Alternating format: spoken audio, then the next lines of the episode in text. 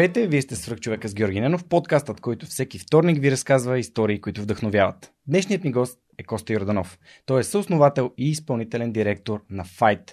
Fight наскоро направиха един от най-големите екзити в историята на българската стартъп екосистема, за което можем само да ги поздравим. Други като техните успехи имат компании като Телерик и SMS Bump, които пък са едни от партньорите на подкаста. Но преди да преминем към нашия разговор, бих искал да благодаря на другите партньори на подкаста, благодарение на които и този епизод достига до вас. Следващото страхотно IT събитие за сезона е HackConf. Той ще се проведе на 22 и 23 октомври изцяло виртуално.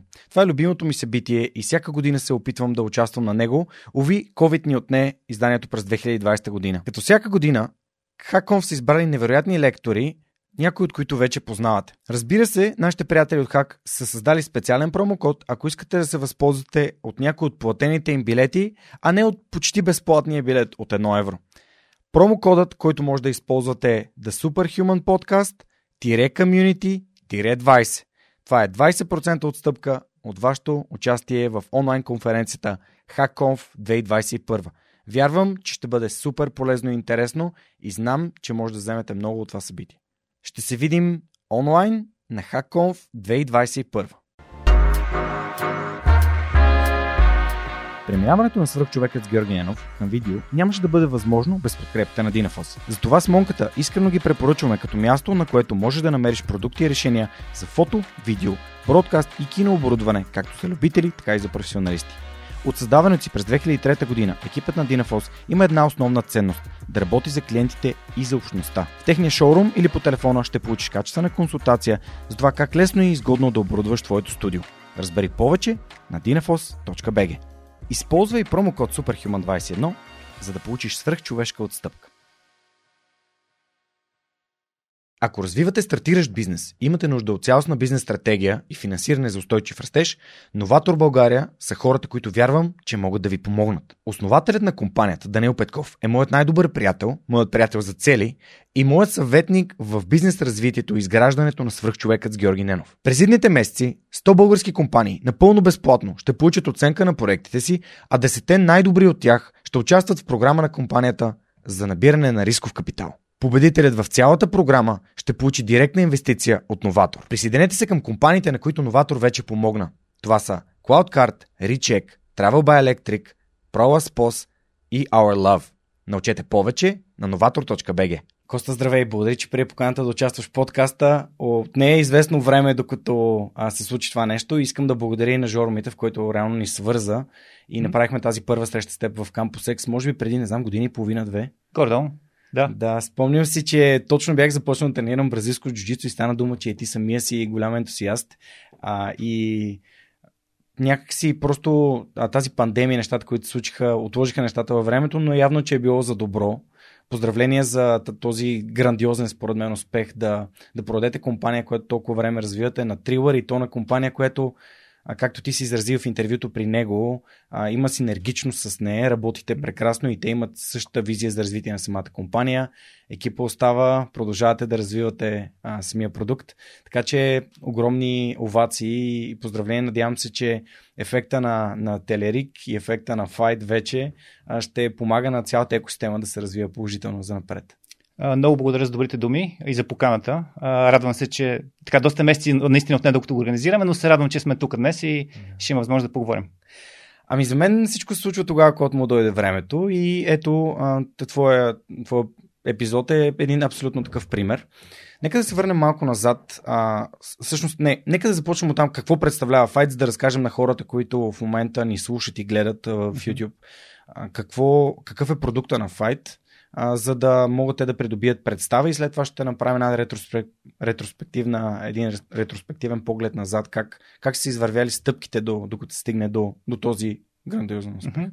Uh, Fight е стриминг платформа, която е фокусирана върху спорт uh, и е насочена към крайните потребители. Тоест, mm-hmm. ние не лицензираме технология, а директно обслужваме крайните потребители, uh, като им предоставяме спортно съдържание, което те могат да гледат в реално време. Uh, основният ни фокус е върху бойни спортове, а, започнахме, де-факто Fight го стартирахме в февруари 2016 година, а, като започнахме с един единствен спорт а, и след това, буквално в рамките на няколко месеца, а, така почваме да покриваме всички бойни спортове, джуджицу включително. А, всъщност това е един от малките сегменти, в които имаме така силен конкурент и партньор. А, докато в... А, така, е в граплинг. Да. Да, да. Понеже те са така да, да, да. Те в джуджитството изградиха много сериозно име mm-hmm. и така а, рано стартираха. Самите те имат малко по-различен бизнес модел, освен че са базирани върху subscription. А, те а, правят, както знаеш, самото продуциране на събитията. Тоест, те изпращат хора с камери, а докато ние сме фокусирани единствено и само върху самото разпространение. Тоест, нашите партньори се занимават с организирането на събитията, с заснемането им а, и оттам нататък сме ние. Тоест, ние правиме целият маркетинг, а, стриминг, а, билинг, репортинг, anti-piracy и така нататък. Супер. Вау, поздравление. И това, а, колко човека ви е екипа в момента? 35. 35. Започнали сте го ти и твоя кофаундър Ники. Започнахме го 0,25%. не процент, 0,25 човек. защото не беше, не беше фултайм проект в началото. Тоест, бутстрапвали сте А, ами то произлезе малко в, като страничен проект на Бианор. А, така че а, след работа си правихме разни експерименти. А, така че нали, нямахме дори да дикейте цял човек върху проекта. А, значително по-късно а, така осъзнахме потенциал на това, с което занимаваме като технология, защото ние започваме с технологични експерименти и почваме да градим екип върху него. А, основният екип а, в началото беше фаундинг екипа, нали, нормално всеки стартъп. А, в последствие се включиха някои човека, които изиграха изключително важна роля. Нали. А, хора като Майк Уебър не мога да кажа, че са фаундинг мембър също. Супер. А, какво, какво стримвате в момента? Имате 10 милиона потребители и над 5000 а, излучени събития. А, знам, че един матча на Джейк Пол всичките мачове на Джейк Пол. Всичките мачове на да. Джейк Пол. Да. И WWE. Uh, WWE няколко събития сме правили okay. само. Uh, но стримаме много систематично техния най-голям конкурент в момента. All Elite Wrestling, okay. uh, които току-що ги биха и по рейтинг. Uh, така че много сериозна конкуренция. За първ път от uh, поне 20 години само имат uh, WWE. Mm-hmm. Uh, и така, надявам се, ние малко роля в успеха на All Elite Wrestling, uh, също по отношение на международната дистрибуция. Mm-hmm. А, иначе, като ме питаш какво стримаме в сферата на бойните спортове, практически мога да кажа всички големи събития. А, работим, Файт е позициониран като независим дистрибутор а, и работим с всички големи организатори на събития, нали, компании като Top Rank, PBC, Showtime, а, Matchroom и така нататък, включително с наши конкуренти като The Zone. де факто, ако погледнеш последната година големите събития, всичките са били излъчени при нас, някои от тях ексклюзивно. А, ние, де факто, и като платформа направихме най-голямото Digital Pay-Per-View събитие в историята на човечеството, което беше Майк Тайсън с Рол Джонс Джуниор миналия ноември.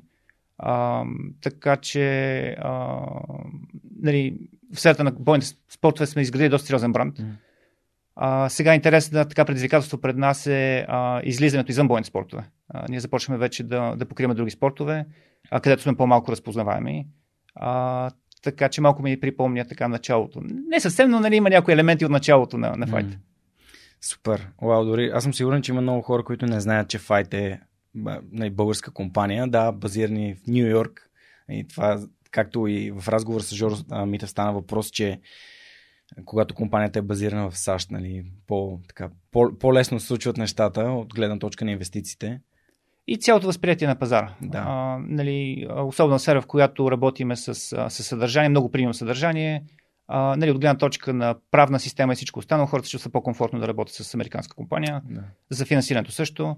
А, а иначе, да, хората не осъзнават, че, че е българска компания, включително нали, с хора в България съм си говорил, които нали, казват, ама, нали, смисъл, занимават се с бойни спорта, знаят за, за платформата. Как никога не сме знали, че, че е българска платформата много приятно ми стане. Това беше сравнително в равните дни, когато в, в Вегас, в Uber, а, нали, почваме да се говорим какво прави, като му казах файт, и то аз такова потребител съм, гледам това и това, нали, си беше първи път, в който човек, който нали, не е от бизнес средата, ми, ми така а, нали, съвсем случайно срещнат човек, нали, знаеше за файт.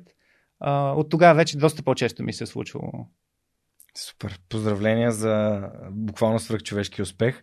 Едно от най-забележителните неща, свързани с този екзит на, на Fight е, че той е нали, подкрепен от Launch Hub и от Bright Cup Ventures, нали, но е най-големия екзит подкрепен от български венчър фондове. Точно така, да. Което е, а, което е вау. А, и ще си поговорим малко по-нататък и за Launch Hub и за Bright Cup, реално каква е не нали, нещата, които ти си научил, ти самия си бил част от, от Launch Hub, mm-hmm. От самия комитет, така че Добре, м- дай да се върнем малко назад във времето. Като се подготвях за днешния епизод, а, забелязах а, нали, в твоя LinkedIn профил, че ти си учил в а, колеж в Лондон. А всъщност в България, който беше филиал на, на английски колеж. Окей. Във второ училище. Във второ. Да. Ти си изкарал там, това ти е гимназията, реално? Да, а, там Мгм. съм във втори клас. А, това беше едно от двете училища в София по системата на Сендов. А, Тоест беше малко експериментална. Мгм. А, страхотна система, между другото. А, така, жалко, че тя не придоби по-голяма популярност. Добре, и всъщност кого те насочи към компютърните науки в Технически университет? А, баща ми. А, откакто се помна, а, той е инженер откакто се помна, а, всъщност беше инженер, а, почина преди 10 на дена. А, благодаря. А, откакто се помна, човек а, е изключително запален по, а, по техника. А, всякаква техника носеше вкъщи и, и нали, някакси ми предаде тази, а, тази страст към, към технологиите. А, така че абсолютно на него дължа а, така страстта си към, и към компютрите, към софтуера. Как протече това следване в Технически университет и всъщност какво, какво си взел от едно място, което в момента нали, много, много не го асоциираме с университета, с а, нали, някакви високи технологии, но това са 96-98 година. Мгм. А, има ли нещо, освен самите знания, които човек получава в, в университета? Питам те, защото знам, че в последствие нали, твой приятел ти помага да влезеш в IBM. И... Мгм. Основно математиката. А, тоест това, което взех от там е начина на мислене, а, математиката. А, така винаги съм имал афинитет към математиката, но истината е, че в, а, в гимназията доста ме мързеше. А, и научих систематично, така че самото влизане не беше предрешено. А, попаднах на една учителка тогава, а, от, която много така много система. Смяташ, че математиката не е въпрос на това колко си интелигентен, а въпрос да решаваш задачи много масово и да познаваш всички видове задачи, които могат да се паднат. А, така че не изкъса просто от, от учене. В резултат на което успях да влеза в Технически университет. И, и там това, което взех е буквално математиката беше най-смисленото, защото по отношение на самите компютърни системи, програмиране, а, нямаше много нови неща за мен. Нали, аз вече доста години си занимавах с това нещо, така че А, имах такава високо ниво. Тоест ти си имал такова, такова, такова вътрешно влечение към м, програмирането и използването на О, да, да, да, много от преди това. Мгм. Много от преди това. Как започна? В смисъл такъв, с какво започна да програмираш? Спомням си едно време баща ми, понеже той е професор и той е в техническия. А, много искаше да аз да занимавам с програмиране, а мен изобщо не ми се занимаваше, но пък ме караше да решавам много задачи и математиката ми реално до, до към гимназията вървеше много добре. Мгм. След това просто не, не ми беше интересно вече. Ами буквално, откакто се помна, така, програмирам в кавички, но нали се занимавам с някакви, игра с някаква техника. Първият ми компютър беше едно финландско копие на, мисля, че 6528 ли беше процесор, нещо такова. Вече Мгм. по спомен може, може да се бъркам, който още си го пазя вкъщи. А то разбира се няма монитор, нали, смисъл, само една клавиатура и ключета. И, а, така че в нас имахме PDP-11, нали, може да си представиш какъв шкаф в седеше в хола. Майка ми не беше много доволна от това, че нали, цялата къща приличаше на лаборатория. А, така че просто имах късмета от, М. от много малък да имам достъп до, а, до каквато техника е била налична тогава в България. А, и, и факто съм минал през всичките Да. видове техники, така да се каже. А, и да, значително преди университета си занимавах съвсем сериозно с програмиране. Тоест ти, освен че това е провокирал твой интерес, ти подозирам си имал и подкрепата на родителите си да правиш нещата, които правиш. Да, да, разбира се. Да. Разбира се. А, супер, добре. А, Едно от нещата, които наистина много ме оставиха озадачен, беше като, раз... като видях, че си учил макроекономика в УНСС след това. Мгм. Защо? Компютърни науки и след това макроекономика. И от двете места съм дропаут. А, компютърните науки дойде един момент, в който, а, нали, като минах математиките първите две години, Тоест нямаш, виш... нямаш висше образование. нямам завършено, да. Супер яко. А, не, че копирам някои Да, хора, но, да, да, но това- така се получи, да.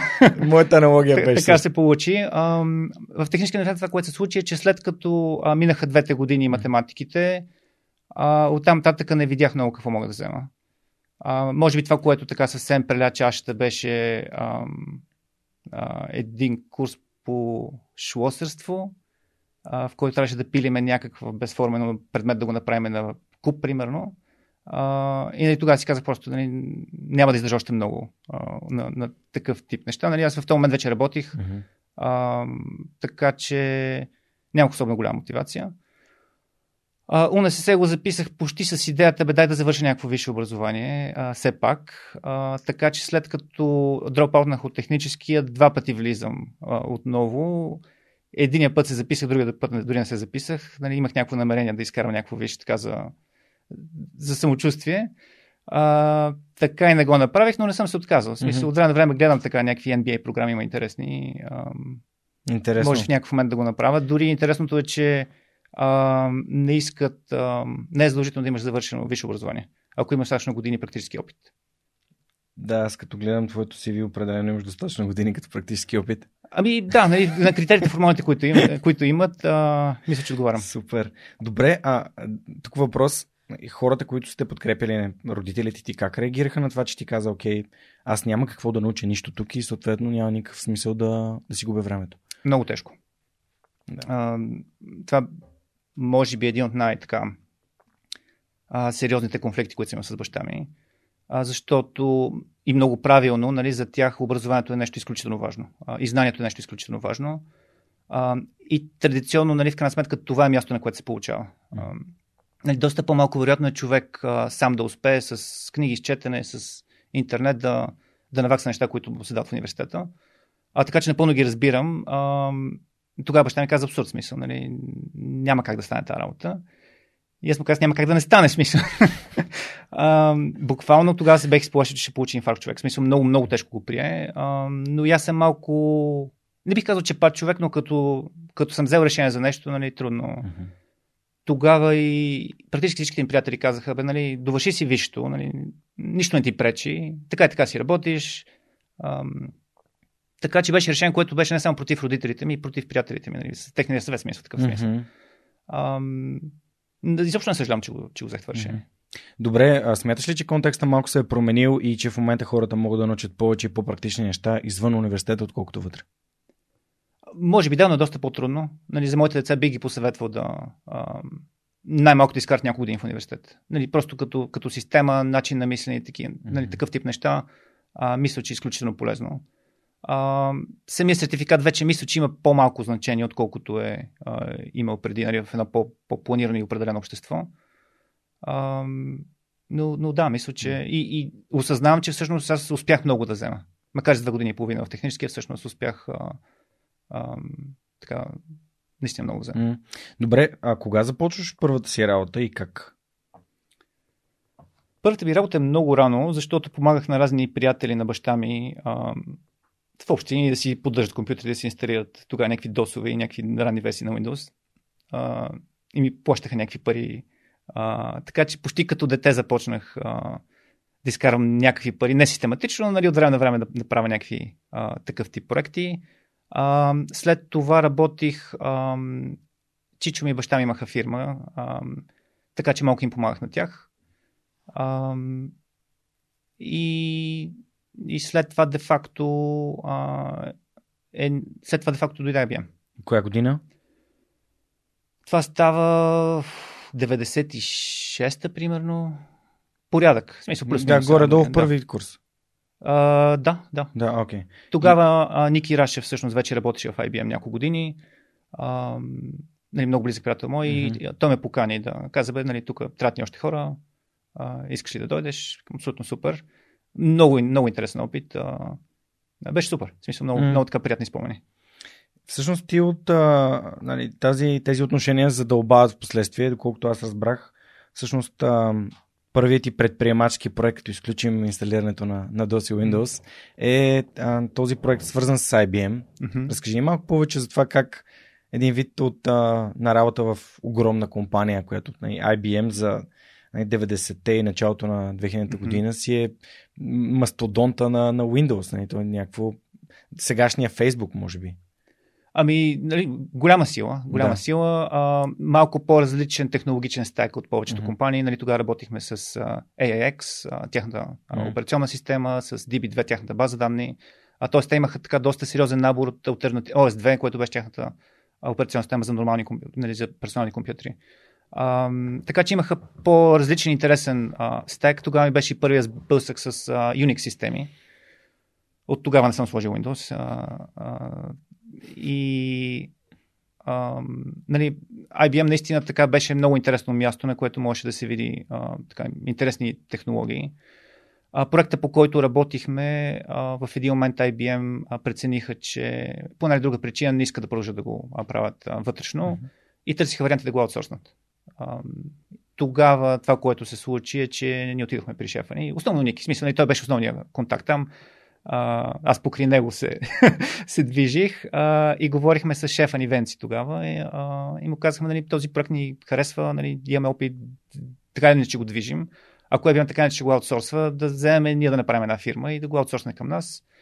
А, и те казаха, да, супер, смисъл, нали, така че трябва да търсим някой да го прави. Нали, продължаваме. А, така че първото ни а, така, предприемачески проект не беше някаква mm-hmm така страхотна визия, нали, някакви продукти ще правим, някакви нали, конкретни неща. Беше по-скоро. Възможност. Възможност и, и до някъде дори не беше така а, продиктувано от някаква много голяма бизнес инициатива. Ами беше бе, да си продължим да си правим проекти, защото е готин. Да, може и малко, малко превеличавам. Нали? Имаше някакъв момент, имаме възможност, но да. Така се ражда Рексус. Така се ражда Рексус, да. Окей, okay, добре. А, може ли да разкажеш някои думи за самия проект и всъщност как пък стана така, че ви, нали, реално ви купуват нали, Франфаб? Mm-hmm. Да. Ами ние а, доста бързо започваме да правим други проекти, а, основно за български клиенти а, в този момент. А, и основно веб проекти. Нали, това е сравнително равните дни на, на, на веб. А, доста компании почнаха да гледат на там. А, направихме за кратък период от време няколко доста интересни технологични проекти. В смисъл не става просто само за дизайн, mm-hmm. така, нали, малко по-сериозна технология отдолу. А, и това беше момента, в който попаднахме на полезрението на една холандска фирма, която се каже Netlink, а, които а, в общи линии гледаха за възможности да си разширят екип в България, гледаха възможности да закупуват компании. А, и започнахме преговори с тях, те така доста ни харесаха. Докато си говорим с тях, тя ги купих. А, нали, това става а, 99-та година, когато нали, изключителна динамика преди, .com. преди .com всъщност. А, нали, изключително много пари се наливат в, в индустрията. А, така че FranFab, които тогава пък бяха най-големите в Европа интернет консултанти, междувременно купиха Netlink. А, купувайки Netlink, Netlink продължиха разговорите с нас нали, за разширяването им и в България. В този момент имаха 60 офиса а, в 13 държави. Тоест вече така доста голям, голям нетворк. И в крайна сметка тези, тези преговори се завършиха успешно. Mm-hmm. Те придобиха 51% от компанията с право да придобият още 49%. А, поработихме с тях година, грубо.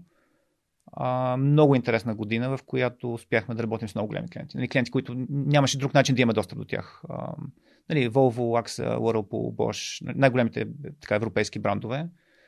А, визията на Франфа беше, че... Вие си бяхте двамата. Не, не, тогава вече беше okay. примерно 30 човека да сме били. Okay. Не, такъв порядък. А, тоест, ние преди това успяхме доста бързо да, да, да порасне компанията. А, и нали, доста така доста неща успяхме да видим, а, които им трудно беше по друг начин да си в България. А, нали, и като култура, и като... Нали, имаше някакви неща, буквално, които години наред звучаха странно. Нали? Те, компанията беше изключително много... Ам, самия, самия фаундър а, беше изключително харизматичен човек, а, който нали, ходеше по дънки маратонки в шведския парламент, а, обясняваше на, на цялото шведско общество нали, на къде отива бъдещето, а, много така, много визионерски а, настроен а, което е супер за, за момент, в който нещата върват нагоре. Нали, такъв човек някакси мотивира всички. А, но момент, в който, а, нали, защото малко след това се случи .com а, bubble, а, нали, гръмна, а, нали, такъв човек не е обикновено не са, много трудно да съчеташ да си добър оператор и да си виженъри. А, така че а, те смениха така менеджмент стила, а, назначиха добър оператор след това. А, но по време на този виженари етап от, от компанията, а, наистина беше супер да сме част от това. Нали, смисъл, имаш някакви изисквания към офиса, примерно задължително трябва да имаме баскетболно игрище, плувен басейн на не знам си колко си метра от офиса а, и те си се спазваха съвсем на сериозно и се наливаха някакви много сериозни пари в, а, а, нали, в екипа, в а, нали, цялото, цялото сещане на компанията. А, имаше разни постери на компанията, които примерно показваха а, първите служители, примерно чистачката, която сега е милионерка. А, нали, много така изключително много енергия и ентусиазъм имаше в цялото нещо. А, и от тази крайност много бързо видяхме другата крайност. Те и акциите от 320 крони се сринаха на под една крона. Нали, смисъл, също много така брутален срив. 300 пъти. Да, да. А, ние тогава, голяма част от сделката всъщност беше в акции, а, така че си извадихме някои изводи. А, но да, страхотно, така, страхотен опит. Страхотен опит. И всъщност как се роди Бианор? А Бианор се роди... Защото това е компания, в която ти прекарваш 11 години, 6 години си управител и както споменахме в началото на нашия разговор, по време на, на самата, самата работа на теб и на Ники в Бианор, идва и Флипс. Да. А, Бианор в някакъв смисъл се роди като продължение на. А, mm-hmm. Това, което се случи е, че а, FranFab, бидейки най-голямите в Европа интернет консултанти, а, по време на, на Bubble Burst а, бяха една от най-силно ударните компании. Нали, не само за 300 пъти падане на акциите, нали, по всякакъв начин. Mm-hmm.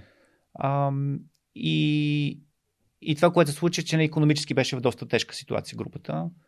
А, ние имахме възможност да изкупим обратно акциите си. А, и, и направихме това нещо. Така че придобихме отново а, изцяло собствеността върху Rexus в, в момент, в който а, не беше много трудно, не беше много лесно компанията да оцелее. Защото визията ни в рамките на FramFab беше, че ние ще сме инженерния юнит а, на, на групата. А, не е необходимо да изграждаме селс екипи, не е необходимо да изграждаме директна релация с клиенти. А, и ние тази си, този си план го изпълняхме много добре. Бяхме примерно към 60 човека в момента, в който изкупихме обратно компанията. А, но си представи 60 човека и 0 клиенти, нали, 0 приходи, 0 селс екип, 0 маркетинг екип, а, 0 маркетинг процеси. Тоест в много кратък период от време ние трябваше да направим изключително много неща, за да изобщо оцелем като компания. А, успяхме и в този, в този момент нали, осъзнахме, че то вече е доста нова визия като позициониране и като... Нали, Arexos си беше веб компания. Самото Arexos също, а, нали, така, това ни беше и фокуса, докато а, Bianor вече беше по-технологично фокусирана компания а, с по-така дълбок технологичен стек. И, и всъщност в този момент, нали, то де-факто е нова компания, но юридически е наследник на, на Rexus. Uh-huh, uh-huh. А, екипа до голяма степен е същия, а, но като визия изцяло ново. Тоест ние много седнахме и, и начертахме а, програма за, за компанията. Добре, ам, Всъщност, понеже тук ти спомена една много важна дума за мен, думата урок, нали? всъщност уроците, които си извадихме от, mm-hmm. а, от балона, от тази... М- реално, просто риска е бил прекалено голям, но никой не, хората не са осъзнавали, защото то си е тренда за... Тоест това е балон, защото върви само нагоре. Да. А, сподели някакви уроци от това, тъй като ти си, мисля, че единственият ми гост, който е бил така активен участник в, в този процес, който от 99-2000 година се случва и, и променя, или поне спира, блокира за известно време индустрията. Mm-hmm. А разкажи ни за твоите уроци. Ами, нали знаеш, опит е това, което човек получава, когато не получи това, което иска. А, така че понатрупахме тогава малко опит а, в този смисъл на думата. А, но, но да, всъщност това, което нали, беше доста характерно, човек, ако погледне финансовите резултати на FramFab предишните години, това, което се случи след това, не е много изненадващо. А, нали, и това не въжи само за FramFab. FramFab даже бяха една от сравнително по-разумните фирми, а, но, но изключително много компании, без да имат фундамент отдолу, економически фундамент, успяваха, имаха достъп до, много лесен достъп до, до финансиране, само защото казваха, ние сме .com, нали, нещо свързано с нещо свързано с интернет. И инвеститорите бяха прави в смисъл на това какъв е потенциала на интернет, но може би като тайминг не бяха прави. А, нали, и, и много по-рано бяха готови да, да налеят много пари, без да гледат фундамента на компаниите. А, от този момент нали, видяхме много компании, които се сринаха зверски а, от огромни valuation на, на, на нула в рамките на, на месеци или месец, седмици. А, но от този момент излезаха и компании като Amazon, нали, смисъл, а, а, които също в някакъв смисъл са извървяли същия път на много рисков старт, с много голям кешбърн, с а, разчитане на това, че ще, инвеститорите ще могат да подкрепят този ръст, а, а, независимо от, а, от всичко останало. А, за повечето компании не беше такава съдбата. Нали? В момента, в който имаш такъв огромен кешбърн и изведнъж се обърнат настроението в индустрията, много е трудно нали, в рамките на месеци да, да направиш компанията профитова. Mm-hmm. Добре, всъщност ти каза тук фундамент. Какво е фундамента за една компания за да бъде стабилна? Преди всичко да има продукти или продукти, които пазара иска и за които пазара е готов да плати. А, голяма част от компаниите а, имаха страхотни визии, но, но те бяха дори при Product Market Fit в голяма част от нещата. Тоест големите идеи. Големите идеи, да, което е, което е страхотно и е едно добро начало, но нали, има още доста път да се извърви. И по принцип, нали, дори между Европа и Штатите се вижда някаква разлика от гледна точка на менталитета на предприемачите и на инвеститорите. А от друга страна на океана са по-склонни да приемат по-големи, а, така, по-рискови, а, по-големи залози върху и по-дълго време компаниите да си позволят да имат сериозен кешбърн и, и, и инвеститорите да поддържат това нещо. Ние ако погледнем почти всяка от големите компании а, днес, нали, и Facebook трудно, късно почва да монетизират, и Twitter късно почва да монетизират, а, сравнително малко инвеститори в Европа биха издържали такова, нали, такова нещо. Mm-hmm. Добре, ако можем да приложим този контекст към създаването на бизнес в, а, в България, а именно, а, понеже хората, тези, които слушат подкаста, някои от тях искат, искат да развият собствени бизнеси и някакси го усетих това като правилна насока. И е, повечето са много фокусирани върху някакви супер вау идеи, търсят някакви вау идеи, но реално ако имаш продукт, който се продава, това е първата стъпка. Реално нещо, което го има на пазара, то има търсене и съответно имаш продажби. Това вече е вау. В смисъл, ако си стигна момента, до който имаш продукт, който mm. а, има продажби и има търсене, mm. а, това е нали, много голяма част от първоначалния риск. А, вече е минимизиран в някаква да. степен. Било и услуга, нали? Не е нужда да, да, да продукт. разбира се. Под продукти имаме предвид и, да. и двете. Защото в конкретния случай имаме познат, който той не си дава сметка, че реално има услуга, за която хората са му, нали, хората са търсили, остане са доволни и аз му казвам, ми, то това е. Това е твоето нещо. След като ти си реализирал хикс продажби, може да са били някакви символични за приятели, но това е търсене на пазара. Mm-hmm. Ако има тяхно търсене, значи има и друго търсене. Ами, нали, като говорим за, за WOW, нали, от гледна точка на идея, mm-hmm. ам, първо мен ми се струва така на база на мои опити и наблюдения, че в някакъв смисъл изпълнението е по-важно. Възможността да изпълняваш добре, нали, execution е по-важно от идеята. А, мисля, че идеите са малко надценени. А, нали, има разни познати, които казват, аз се сетих за еди, кое си преди еди, кой си пави сега какви пари направи. Нали, това, че си сетил, сигурно сетили още милиони хора за същото нещо. Едно е да се сетиш, друго е да можеш да го извървиш пътя и нали, да направиш това успешен бизнес. И повечето компании се спъват не на ниво стратегия, на ниво. А, така че мисля, че малко се наценяват идеите по принцип. Малко се наценява и уникалността на идеите. А, в смисъл такъв, ако никой друг не се е сетил, може и да няма пазар. Нали, не е задължително, но може би увеличава шанса да няма пазар, ако е нещо чак толкова уникално, че, че никой не се е сетил. Най-малкото трябва по-сериозна валидация преди човек да, да вкара сериозни пари в това нещо. А, а иначе да, това, което ти каза, нали, ако човек е намерил ниша, в която а, вече вижда, че има търсене от пазара, а, наистина трябва да се замисли сериозно преди да се откаже от това нещо. Сега, може да има много причини, може да не му харесва, може да няма а, може да няма достатъчно енергия точно за това. Mm-hmm. Нали, да не го вдъхновява точно това нещо, което, а, което е открил. Може, а, нали, ти спомена, че е сервис бизнес. А, един от проблемите на сервис бизнеса е как той ескалира. А, нали, ако искаш да го направиш а, 10 000 пъти по-голям, да. това означава, че трябва 10 000 човека, нали, което точно е много така. трудно за управление. Да. А, и не случайно повечето инвеститори предпочитат продуктови бизнеси, заради възможността нали, да няма толкова пряка релация между брой хора и приходи. Така че има различни причини, по които човек дори може да е напипал нещо, но нали, да си каже, бе, може би друго ще търся. Да, да. Ами, абсолютно съм съгласен с теб и даже в момента, понеже единия бизнес, който развиваме, свързан с ам, програма за изграждане на навици, mm-hmm. тя е в момента услуга, mm-hmm. но трябва да стане продукт. И иначе аз съм, аз съм ботълнек. Иначе аз просто спирам растежа на компанията, защото трябва да, трябва да, да общувам с всички. Абсолютно. Смисъл, ако можеш това нещо да го, този, този ноу-хау, който имаш и влагаш mm-hmm. в услугата, ако можеш да го систематизираш в продукт, а, нали, scalability е съвсем различно. Yeah. А какви биха били първите стъпки за да създадеш такъв продукт от услуга? Ами, може би да видиш, а, да видиш самата услуга как протича а, и кои са, а, нали, кои са стъпките от услугата а, и доколко има повторяемост. Нали, когато осигуряваш, даваш тази услуга на различни хора, а, доколко има повторяемост, къде е кастомизацията, тази кастомизация подлежи ли на, а, на някакви алгоритми. Тоест, нали, вместо да се прави на, на ръка от теб, може ти да измислиш алгоритмите, по които да стане тази кастомизация на, на услугата. А, и вече ако това нещо успее да се автоматизира до някаква степен, нали, там нататък стандартния нали, процес. Супер. си вечното, вечното, а, вечното тюнване на, на, нали, на този продукт, на тези алгоритми. А, хубавото че при продуктите е, че нали, ти ще стартираш някаква версия, която нали, почти сигурно няма да е идеална, а, но пък тя ще ти позволи да почнеш да събираш информация.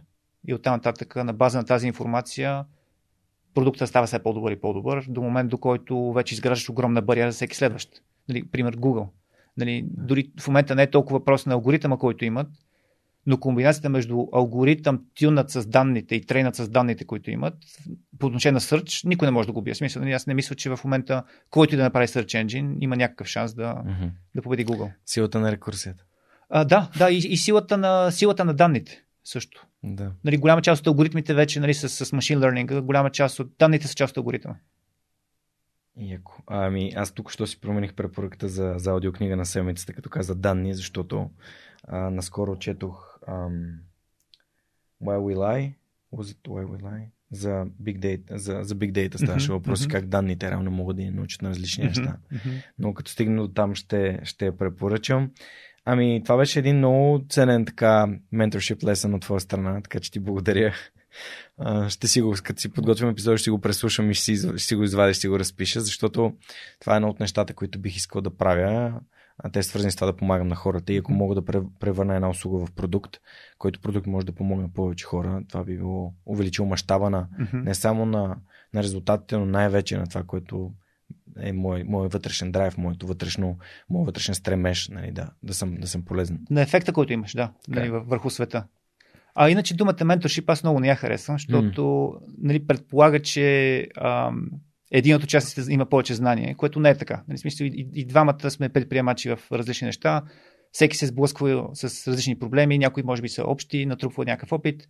Така че по-скоро аз го разглеждам като нали, обмяна на този опит, ам, което е изключително важно и едно от нещата, които мисля, че е направил Силициевата долина това, което е. А, отвореността за, за обмяна на този опит и за, за подкрепа между компаниите, между предприемачите. А, и е нещо, което виждам да се случва в България и супер скеф. Да, също го виждам и също много, много се радвам. А, добре, нека да те върна към Бианор. Всъщност ти там а, за 6 години си управител. Mm-hmm. А, разкажи малко повече за това, което нали, реално правихте с Бианор и кой беше момента, в който си каза, окей, нали, почваме да занимаваме с файт, нали, с флипс, това, mm-hmm. като синоними. Бианор е сервис компания, а, която е а, фокусирана в софтуер, на изграждане на, на, на къстъм софтуерни решения. А, имаме фокус върху няколко сфери, една от тях а, бидейки видеото. А, и така имахме възможността да работим с а, сериозен набор а, Fortune 500 компании. А, един предлагаме решение в сферата. А, това, което се случи 2007 година с Бианор излезахме на българската борса, първата софтуерна компания на българската борса. А, част от стратегията ни още тогава беше да инвестираме този капитал, набрания капитал в а, изграждане на продукти. А, в паралел, т.е. не да а, не изцяло да заменим сервис mm-hmm. бизнеса с, ам, а, с продуктов бизнес, защото сервис бизнеса също има много така, сериозни а, предимства. А, основно свързани с, нали, с начин по който върви кешфло, обема капитал, който е необходим и така нататък. А освен това вече нали, имахме... Да, само искам да го, да. да го обясним тук, защото нали, за да стане по-ясно на хората, а когато имаш сервис бизнес, ти имаш едно едни непрекъснати приходи, защото ти имаш тази услуга, когато създаваш продукт и инвестираш нещо upfront, т.е. напред и не знаеш дали това нещо би имало възвръщаемост. Това а, е което да. В един случай ти плащат клиентите веднага а, за работата, която извършва в същия този месец. Да. А в другия случай трябва да работиш месеци и години и... А, или, или с собствено финансиране, или с а, инвеститори а, и така нататък. И това довършва нали, предишната ни тема, защото нали, хората си казват, добре, тогава защо хората правят сервис, нали, услуги, а не правят а, продукти? Ето поради тази причина, че когато имаш услуга, ти имаш един непрекъснат капитал и съответно имаш спокойствие, че или поне виждаш, когато хората а, почваш да правиш нещо не като хората или пък по-добре, как тези неща се променят в едната или другата посока. Да, плюс това има много важни, а, важни неща в живота, които не могат да се продуктизират да. все още. А, тоест има сервиси, които са важни, ценни а, и добре, че ги има. Абсолютно. Моля те продължи, че тук. Лирическо. А, да, да, нищо. А, та за, за Бианор си говорихме, че а, нали, тя е сервис компания с а, фокус в няколко сфери. А, и една от визите ни беше да, да изградим продукт в паралел на това нещо. Обикновено това е неуспешно. В смисъл, сервис компании сравнително рядко успяват да направят така отстрани да направят продукт. А, не за друго, а защото продуктът изисква изключително огромен фокус а, върху а, а, върху него, върху изграждането му, нали, буквално 100% а, фокус върху продукта, което става малко трудно в паралел на това да управляваш сервис бизнес. А, нали, въпреки това, а, нали, това ни беше стратегията. А, от капиталовия пазар а, набрахме а, финансиране. Използвахме го основно за два продукта. А, един от тях е Fight, Flips slash Fight. Другия продукт също, между другото, а, така беше доста интересен и имаше първоначален интерес към него, но пък осъзнахме, че съвсем няма начин да правим сервис бизнес плюс два продукта едновременно. Нали, просто нямаме, а, нямаме човешкия капацитет и менеджмент капацитет да правим такова нещо. А, също осъзнахме, мисля, че това, това беше така важно, че доста рано го осъзнахме, че а, трябва да разделим екипа и трябва да сме 100% фокусирани върху продукта, ако ще правим продукт. И ние де-факто го направихме като старт в истинския смисъл на думата. Смисъл не беше някакъв придатък към сервис компанията, а, а беше а, екип, който си изцяло отделен, отделен бюджет. А, не, не говоря за много ранните дни, но в момента, в който вече mm-hmm. взехме решението да сме сериозни, а, го направихме сериозно. А, това, между другото, ефектира сервис бизнеса в този момент, защото ние извадихме някои от, от топ хората в Бианор и казахме 100% ще работите по, по Flips а, така че не беше лесно решение също. А, в ретроспекция беше добро решение. Трейдов има винаги. А, разбира се, да, разбира се. Не можеш да си запазиш най- най-добрите хора и също времено. И не можеш да очакваш да работят по пет неща и да са да. добри и продуктивни. Да, това, което много ме впечатли на края на разговора ти с Журката е, че каза, че фокуса е най-важното нещо. И тук вече влизаме в mm-hmm. това. Естествено, аз съм си подготвил въпроси, свързани с фокуса, тъй като това е едно от нещата, които на мен доста така ми помогнаха в последните няколко години. Mm-hmm. Най-вече едно осъзнаване, когато се върнах от Германия и помагах на един бизнес, за да мога нали, да получавам някакво заплащане, тъй като подкаста беше неустойчив. Да, сега имаме а, бутон за дарение на сайта, хората ни подкрепят, имаме а, такива невероятни партньори като SMS Bump, като Novator, като Atelas, като Storytel, а, но при това това не се случваше и аз трябваше, освен подкаста и тази компания, на която помагах, трябваше да помагам и за а, сервис бизнес, който развихме с Лазер mm-hmm. тогава. И си спомням как в момента, в който на четвъртия месец казах, окей, не, няма да стане, аз ще се обуча човек. Обучих братовчет ми и той започна да работи mm-hmm. това, което аз работих преди това. И буквално първия ден бях тук, след като излязах от а, тази задача, която ми отнеше супер много от енергията, аз имах някаква кристална яснота какво точно трябва да свърши, за какво и цялото време на света да го направя, а не просто да го правя в едни изрязъци от време, които когато имам време. А, така че абсолютно вярвам в, аз вярвам в силата на фокуса. Не е лесно да поддържаш фокус, но все пак нали, се радвам, че а, ти днес ще си говорим точно за това е една от основните mm-hmm. теми, които съм си избрал. Това, което е, каза, доста резонира, защото имам подобен опит в сравнително дълъг период от време. Бях управител а, и на Bianor Services, а, и на а, Flips. А, и в момента, в който се фокусира върху едното, а, осъзнах колко тежко ми е било. А, и то не за друго. Не става просто колко време на ден работи човек, а става въпрос за това усещането, че не можеш да дадеш всичко, което можеш на нито една от двете. А, и, и наистина тогава, въпреки че всъщност нали, много сериозно се работеше и всичко, в момента в който се фокусира върху едно нещо, нали, някакси си викам, окей, отдъхнах си някакси, успях да, да наистина дам повече на, на, на, един от двата проекта. а, нали, с цената, че нали, тогава а, нали, за Бианори стегляхме част от менеджмент. Нали, не говоря само за мен, а, но, но нямаше как. Смисъл. Нали, ако ще правим продукт, трябваше да правим продукт. Mm-hmm. А, разказваш, че всъщност сте имали голям късмет с Flips, mm-hmm. тъй като буквално на първите така а, срещи в а, САЩ вие свързвате с а, Тим Дрейпър. А, да. А... И буквално правите за няколко месеца нали, такъв. А... Ами, то, нали, историята, като всеки ще, ми разкажеш ли да, да как, как да, точно да. се случи? Като всеки стартъп, нали, има много така ups and downs. Блокчейн Да, да, да. И, а, и късмета със сигурност игра някаква роля. А, игра някаква роля и това човек да е горе-долу готов и да се опитва да се предизвиква късмета. Нали, ако направи нищо и си седи, няма да му помня късмета. А, задачата ни като предприемачи е да създаваме opportunities, така че късмета да може да си изиграе ролята и някои от тези възможности да се реализира. По отношение на финансирането, това беше доста така в ранните години на, на екосистемата в България. Така че нямаше много варианти откъде да се а, вземе финансиране. Това буквално преди да се появят Launch Hub, нали, първите фондове. А, и ние нямахме кой знае какъв избор, освен да потърсим финансиране навънка. А, един от начините, по които го направихме, нали, аз няколко пъти съм разказвал историята, но, но така беше доста нестандартен и не би го повторил сега а, е с код имейли на, на хора в Штатите. Нали, взехме, а, взехме имейли на големите фондове. Търсите хора, които не познавате лично, нямате интродукшн от някой, който вас ви познава. Да, ние, просто директно пишете. Ние тогава нямахме и през кой да. В смисъл, нямахме достатъчно много контакти, mm-hmm. за да намерим някой, който да ни направи по- по-добро интервю. В момента е много по-лесно. Нали, човек а, като първа стъпка нали, може да вземе финансиране от българските фондове, те имат вече добри контакти, имат такова инвестиции с чужди фондове, а, нали, могат да помогнат с следващи рундове и така нататък. Тоест вече има има, има изградена някаква а, така а, стъпки, по които човек може да следва. Тогава нямаше такива стъпки. А, така че, де-факто, нали, пратихме някакви имейли, което почти никога не работи. А, но бяхме достатъчно упорити и късмете си изигра ролята. А, също интересното е, че не само една среща успяхме да направим, по, по този безумен начин успяхме да направим, може би, едно 6-7-8 срещи с много сериозни фондове. Може би това, което ни помогна е, че тогава вече имахме а, доста сериозен тракшн от, на продукта, не като приходи, а като а, потребители.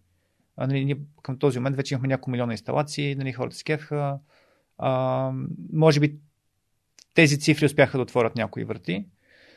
А, но успяхме да се видим с доста, с доста сериозни фондове. Включително стигнахме до, до партнер митинг с. В смисъл, нали, почти щяхме да затворим с тях в много ранните дни. Също супер интересно. От тогава, между другото, сегашния ни борд мембър Тим Ли всъщност е партньор в Sequoia. А, нали, дори от тези срещи изградихме някои доста трайни така, а, релации и контакти, които нали, изключително ни помогнаха в бъдеще. И, и, той е страхотен човек, изключително приятно да работим с него. Та конкретно, нали, за това, което ме попита, един от тези хора беше бащата на Тим Дрейпър. Неговия пък дядо е де-факто първото виси в долината. Нали, той е създал в някакъв смисъл цялата... Стартира поне, не създал, стартира цялата индустрия. Изключително голям бранд. изпратихме имейл на баща му, баща му го препрати на Тим с такъв много кратичък коментар. Абе, Тим, това е интересно май. Нас на копие. А, Тим също много кратък коментар, елате да ми разкажете. А, ние, нали, обикновено човек като Тим, като ти каже, елате да ми разкажете, нали, се кача на самолета. Ние му казахме, ми ще дойдем, ама след 2-3 месеца нали, да направим още малко срещи да такова. А, отидохме, видяхме се с него. Как човек, който е развива стартъп и получава покана за среща от Тим Дрейпър, нали, само да дадем контекст, че Тим Дрейпър е инвеститор в Hotmail, Skype, Tesla, SpaceX, AngelList, SolarCity, Twitter, DocuSign, Robinhood, Twitch. Нали? Байдо и какво да, да, не, не казвам и, тези, които да, не са много известни в България, да. нали, но... И то другото е, че е ранен инвеститор. Защото в тези компании всеки инвеститор на късен етап купи да, някакви да. акции. В голяма част от компаниите, които изчете, той е един от първите инвеститори. И всъщност той ти казва, ела, ти му кажеш, чакай малко сега, имам малко работа, след 2-3 месеца ще дойда. Ами ние може би първо не осъзнавахме а, достатъчно важността. Второ, нали, ние нямахме кой знае какво финансиране. Си викаме сега нали, да похачим няколко хиляди долара, за да отидем да направим една среща. Нали, трябва да го съчетаем с още няколко срещи. Мгм. А, тогава вече започваха някакви други приказки. Буквално ни отне, може би, месец и половина-два да направим още няколко срещи, на- нали, наведнъж да, Мгм. да го организираме. А, той реагира нормално, смисъл не е казал тогава не идвайте, нали, нещо такова. Подозирам, че е видял това онова в, в света на стартъпите, така че... Със сигурност много. да. Ние всъщност изкарахме в... Ам, той има coworking space в Сан Матео. А, там изкарахме 3 години. Там Да. ни беше офис. Сан Матео, в Да. долината. Да. Баш в центъра на долината географски. Да, аз понеже съм ходил в Mountain View, защото там имам приятел, който Мгм. работи в Apple и съм се разхождал из долината. А като човек, който преди това, м, 2018 летях, бях там две седмици, а който си представя долината, си представя ми, то е някакво място, някакво се отсайна от друго и това е. А реално от Сан Хосе до Сан Франциско всичко е един град. До голяма степен, да. И е пространството, нали, това е огромно. Нали, огром... Все едно от тук до, примерно от тук до Пловдив да тръгнете и през цялото време да минавате през просто магистрата да върви през градовете М. и само се отбивате и Пало Алто, а, там Маунтин Вио, Купертино, всичките, Сан Хосе. И за, затова много така, много интересно вървиш и, а, Evernote, а, да, табелка в Facebook. Всяко тия се отца има ни такива табелки, да. да. И, Абсолютно. и всъщност отидохте в, буквално в, в, в Силициевата долина и к- кога решихте да, да прехвърлите компанията реално в, в САЩ? Ще разкажеш ли малко и за, за този процес?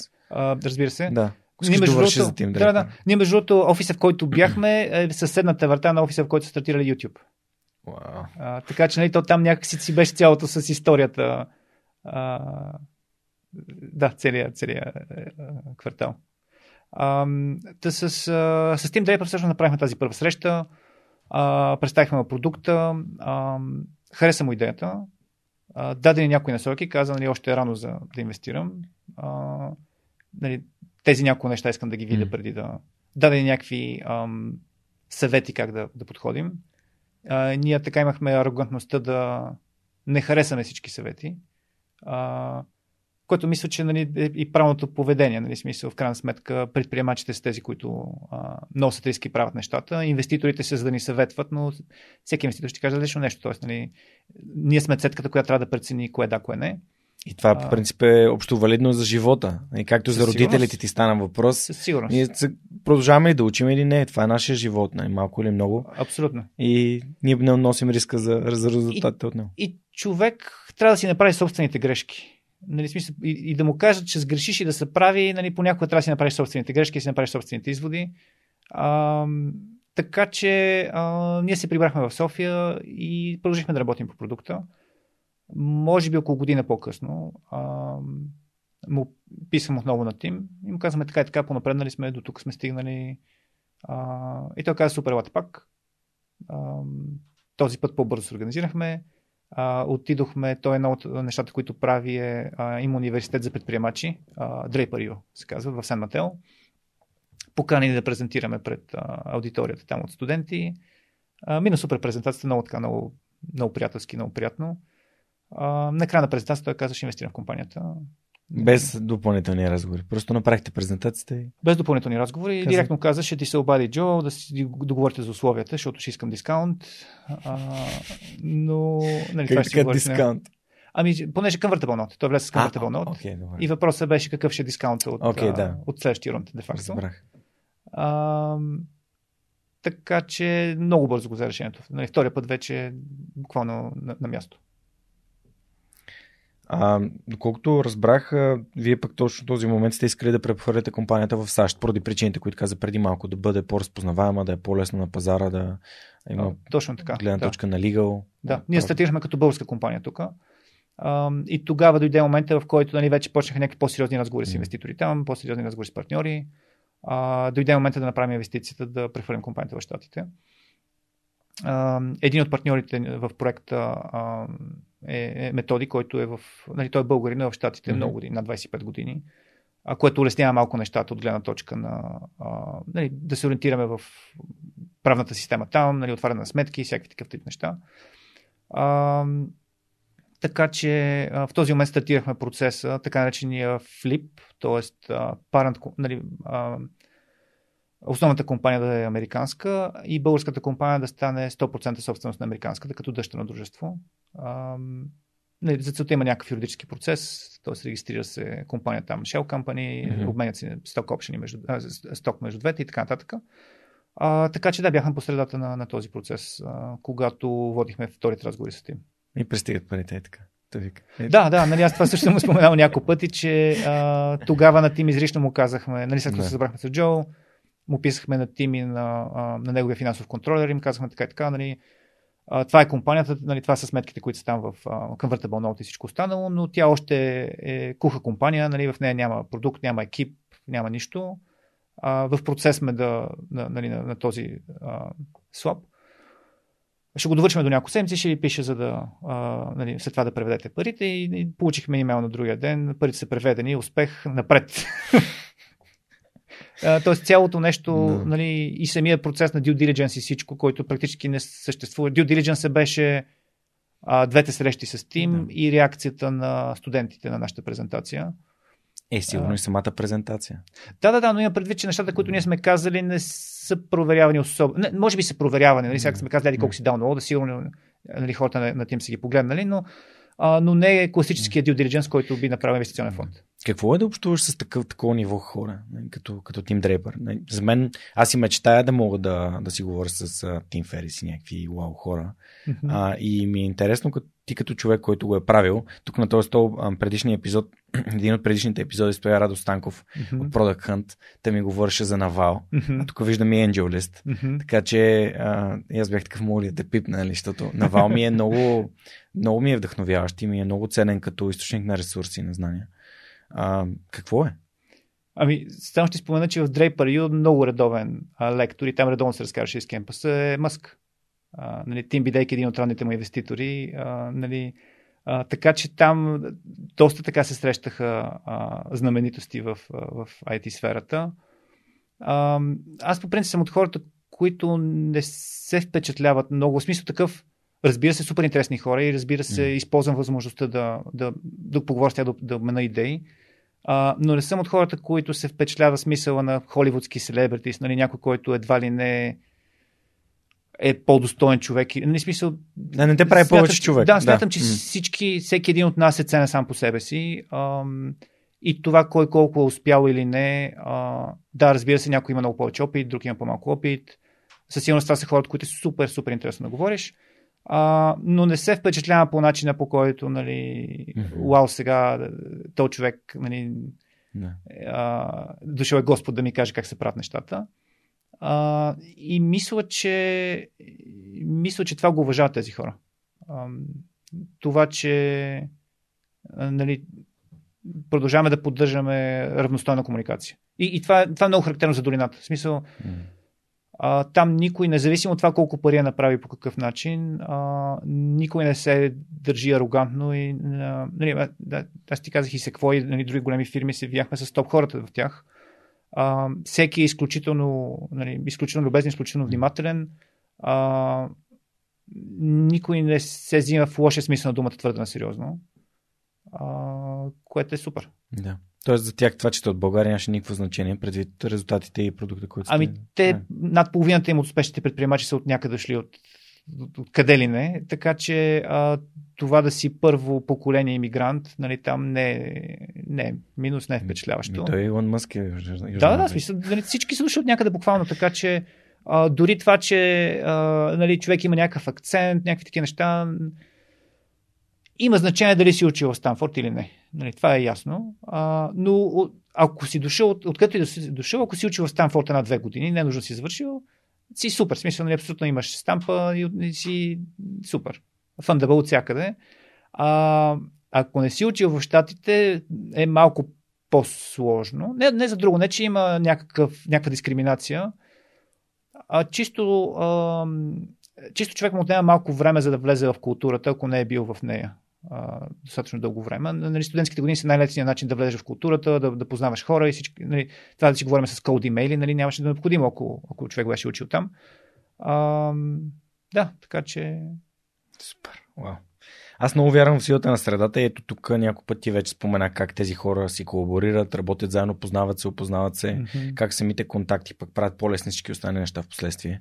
Абсолютно. А, и някакси ми се иска да вярвам, че по този начин хората, които не могат да общуват с Косто Йорданов и с а, Радо Станков, могат да се докоснат до Тим Дрейпър и до, а, до Навал Равикант, чрез нещата, които вие разказвате mm-hmm. за тези хора. А, така че ти, не, ти благодаря, че се включваш в подкаста и това е една от мислите на свърх човека, реално да, да, да развиваме средата и да си помагаме взаимно. А, абсолютно. И, и нали, чисто като, като предприемачи, мисля, че една от ролята ни е да, да помагаме за екосистемата, включително споделяйки опита, който нали, всеки един от нас е натрупал. Защото тя е доста млада. Нали, няколко пъти го споменаваме това нещо, но, но факт е, че от, от много малко години всъщност а, има стартъп екосистема страхотна работа свършиха фондовете. Нали, просто а, уникално за колко кратко време. Нали, де-факто вече имаме едно поколение предприемачи а, минало. А, самите фондове научиха много нали, от, от целият процес. Самата екосистема научи много. А, фондовете днес могат да помогнат много повече, отколкото когато стартирах. Нали, те самите имат много по-сериозни контакти, релации, опити и така нататък.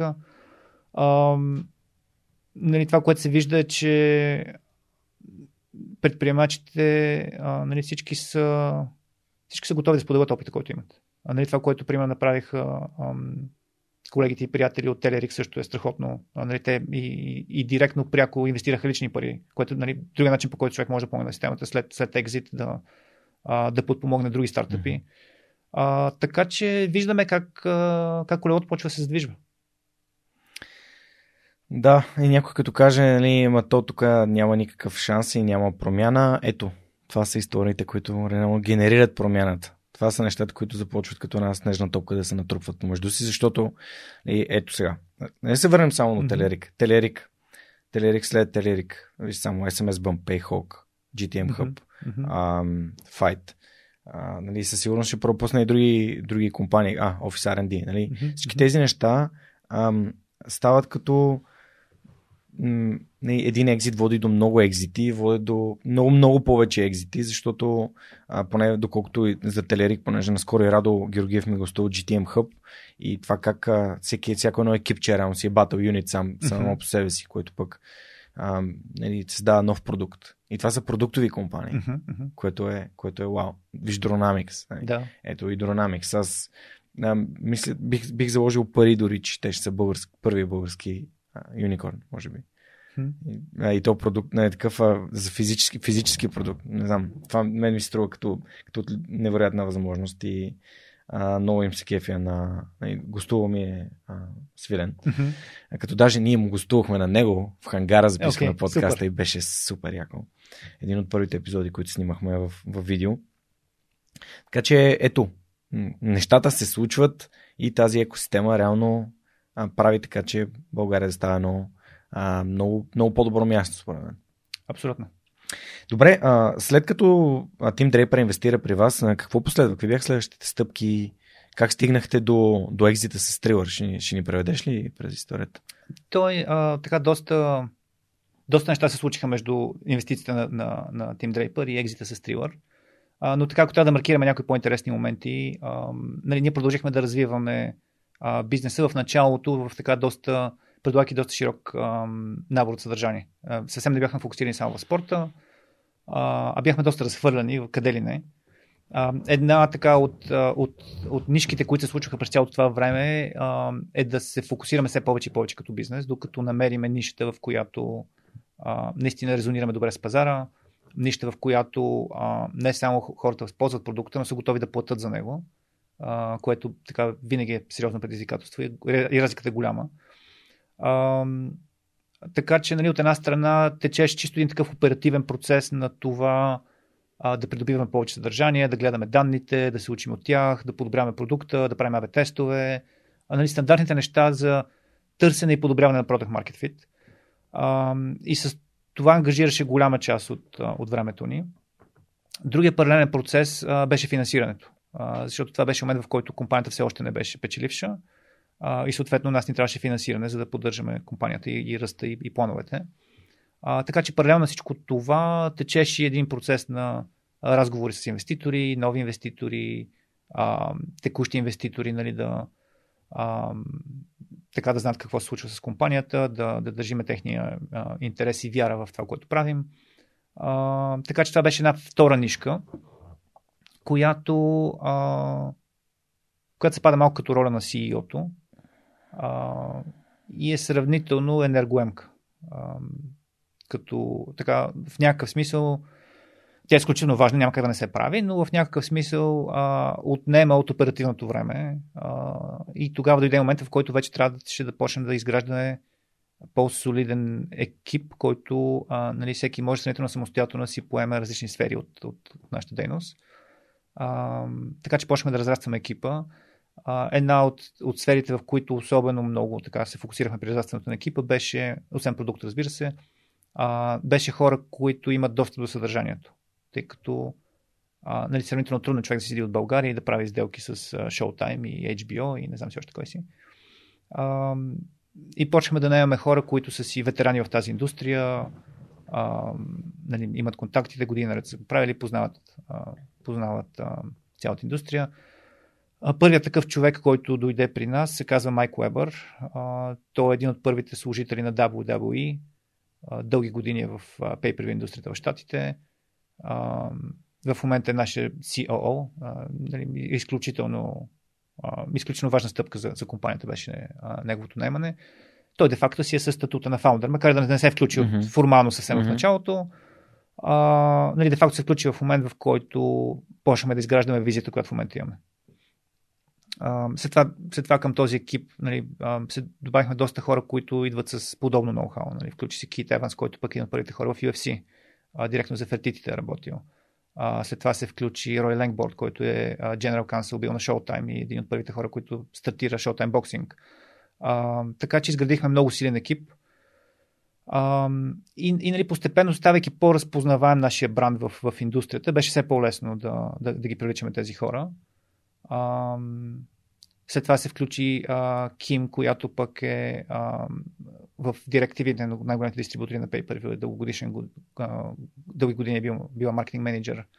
А, също е един от хората, които е а, организира стримането на едни от първите UFC събития. Тоест така доста, а, доста опит вкарахме от, от тази гледна точка. А от друга страна, от технологична а, страна, нали, моят партньор Стефан а, в България а, успя да изгради много силен екип. Много, много силен екип. А, доста ни е малък екипа но просто всеки е супер як и наистина кев да се работи такъв екип.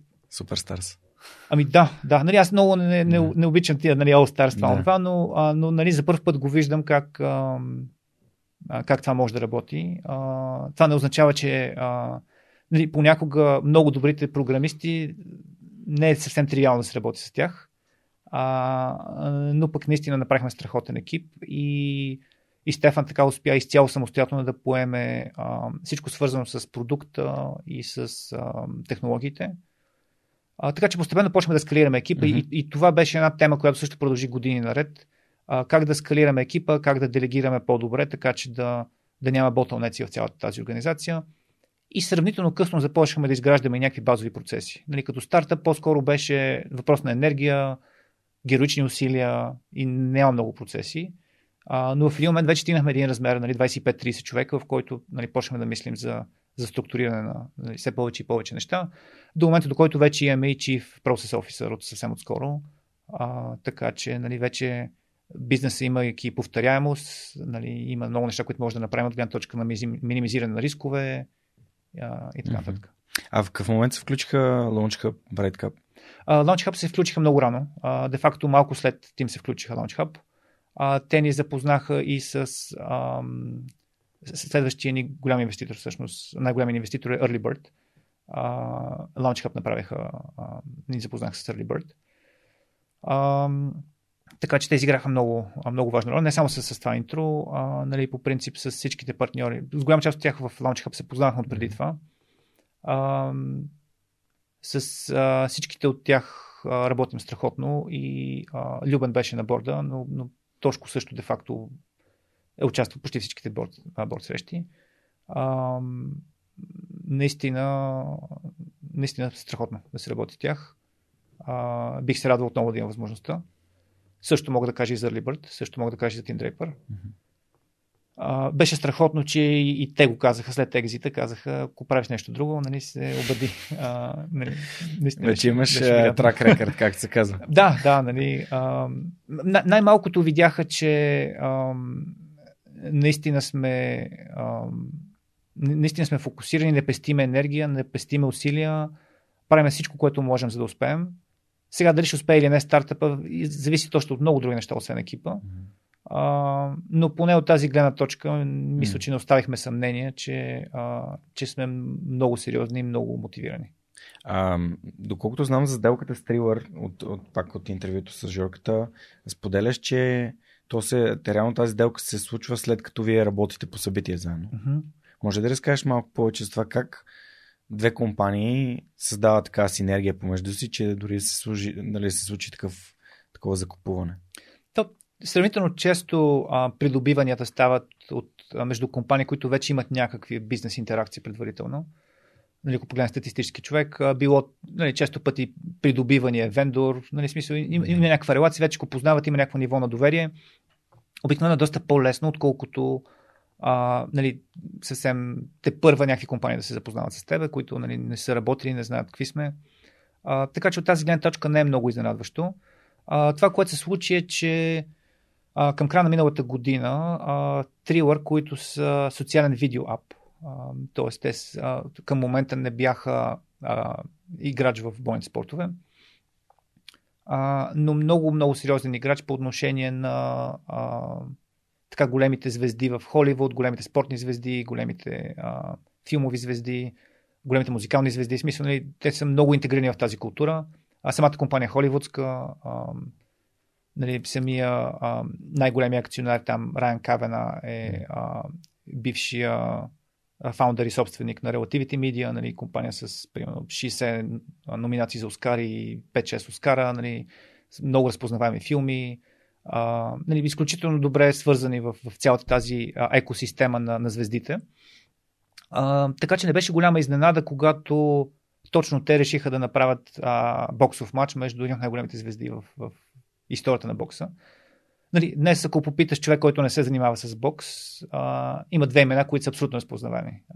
Майк Тайсън и Мохамед Али. Нали, това са двете имена, които са абсолютно знакови и, и, и далече надхвърлят а, сферата на бойните спортове. Нали, те са станали вече в, в масовата култура, са, са влезли като, като брандове. А, така че Трилър се заеха с амбициозната задача да организират матч на Майк Тайсън с а, Рой Джонс Джуниор, нали, друга огромна звезда в, а, в бокса.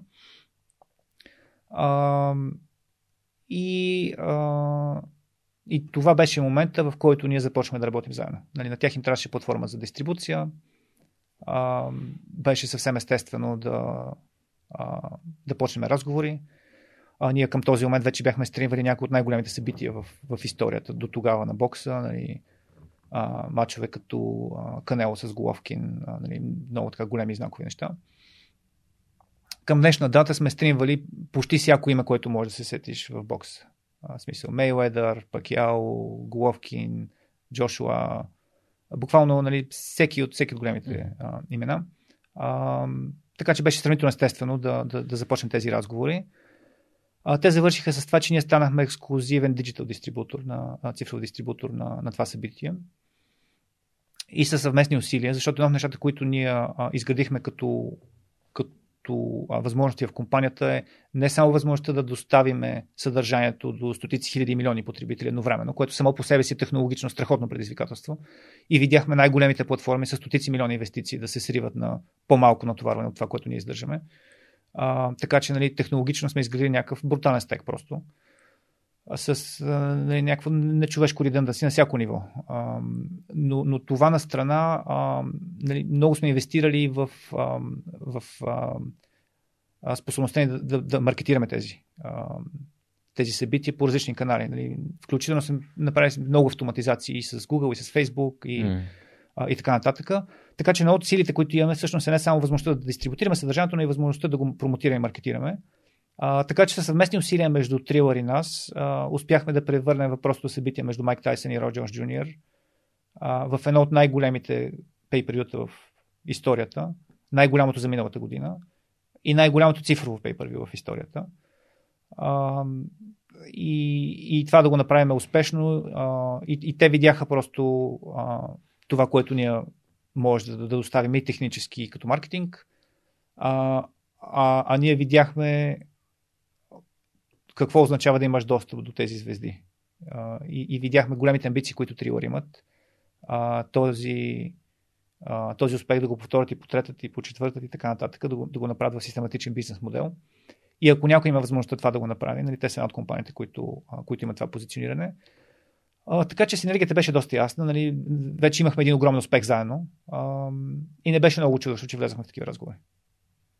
Супер. Тук ти спомена нещо, което според мен е много важно и за хората, които стартират компании, най-вече а, чисто техническите специалисти, които развият собственици идеи в а, проду... билото в продукти или в, а, в услуги, е това да си влюбен в собствения си продукт и да си мислиш, че ако ти си влюбен в него, всички са влюбени в твоя продукт. А, и неизползването на, на маркетинг като достигне до хора, а, взимане на обратна връзка, подобрение на продукта и така нататък.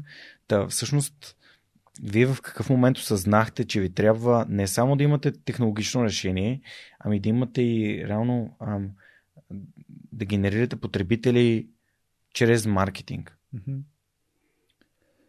Много рано, защото е много естествено. Нали, то някакси ам, няма как човек да го пусне на пазара и да очаква, че то... Понякога се случва, но е късмет. Нали? Както си говорихме, човек трябва да подпомага късмета си. Един от начините да подпомага късмета си по отношение на дистрибуцията е маркетинга. И, и това човек да е влюбен в продукта си, може би е задължително, но недостатъчно условие. А, влюбен в смисъла не да смята, че е перфектният продукт, а, влюбен в идеята да го прави перфектния продукт и непрекъснато да инвестира време, енергия и усилия да го подобрява и, и както ти казваш, да слуша пазара, а, което означава нали, потребители, а, инвеститори, експерти в индустрията и всичко останало, да го пречува през собствения си опит и разбиране и, и, и нали, да, да взима някакви продуктови решения. А, така че за нас а, сравнително рано ни стана ясно, че маркетинга е един от трите основни пилона, върху които изграждаме този бизнес. Технологията бидейки а, първия. А, и, и това, което а, нали, направихме сравнително рано е да, да автоматизираме голяма част от маркетинга, защото ние, ние излучваме около 1000 събития на година. А, хиляда събития на година, ако си представиш кампании различни видове, нали, дисплей, видео, Performance Max, Facebook, Twitter, не знам си какви си още всякакви там, Discovery, всичките видове, които се раждат mm-hmm. непрекъснато нови формати. А, представи си, значи това са, примерно, да кажем, по 8-9 подкампании за всяко.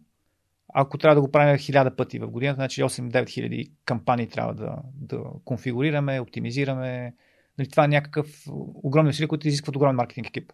А, ние за това взехме друго решение като компания, която е основно така с технологичен, а, технологично ДНК. А, се фокусирахме върху това, нали, след като го правихме ръчно доста дълго време и видяхме какво работи, какво не работи, вече имахме идея какво трябва да се направи за всяко събитие.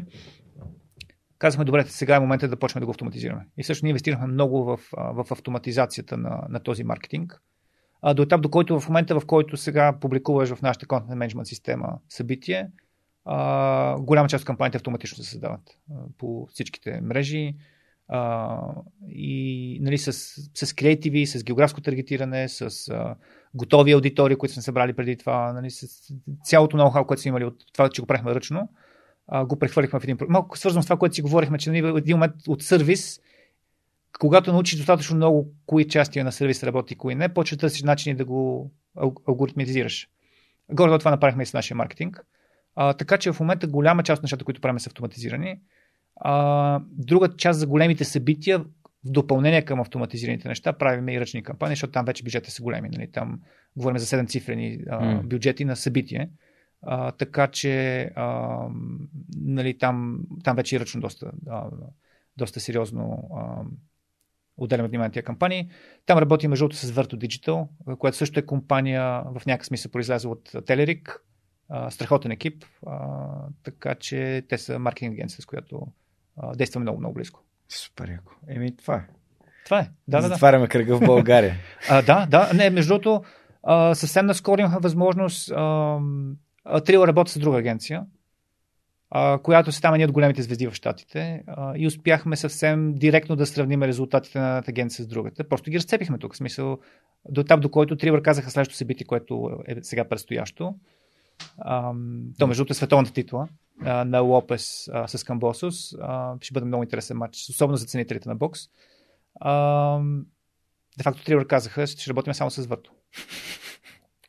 Ето, покрай, а, покрай сухото горе и мокрото, ама е обратното. Нали? Покрай добрите продукти има и други Абсолютно. добри продукти, Абсолютно. които идват.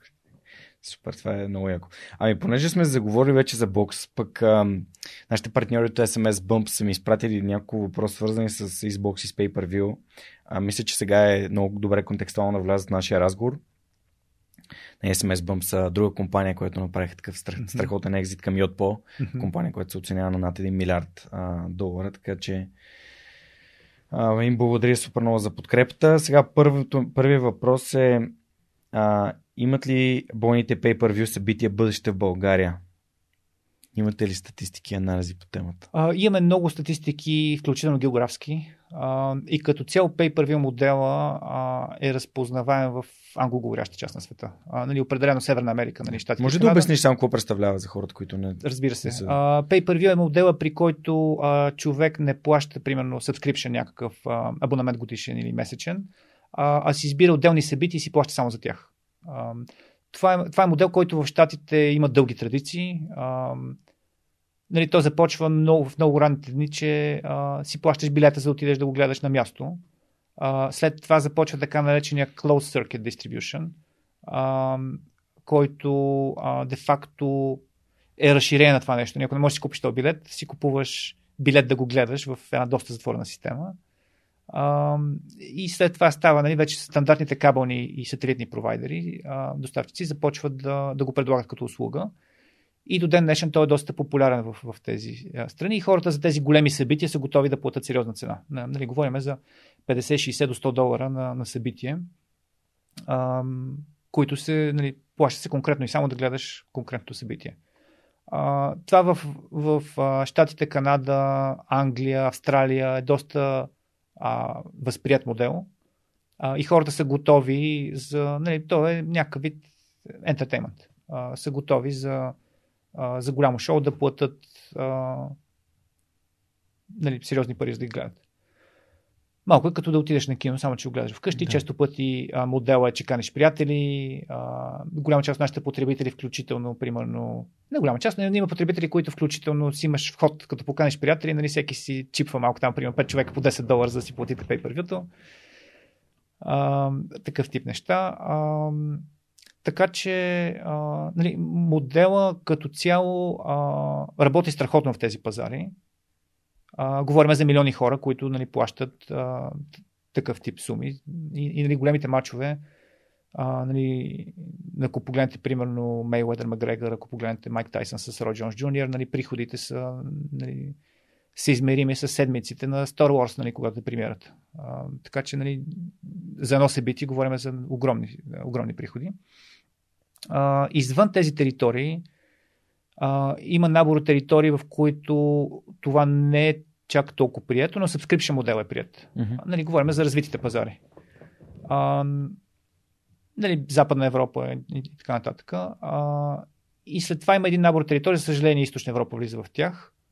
А, нали, със сигурност Русия, Бразилия, нали, големи пазари, които са огромни пазари, ти знаеш за бойните спортове, нали, Русия и Бразилия са едни от най-големите имена, произлизат от, от, от тези места а, хората не са, не са готови да платят за съдържание.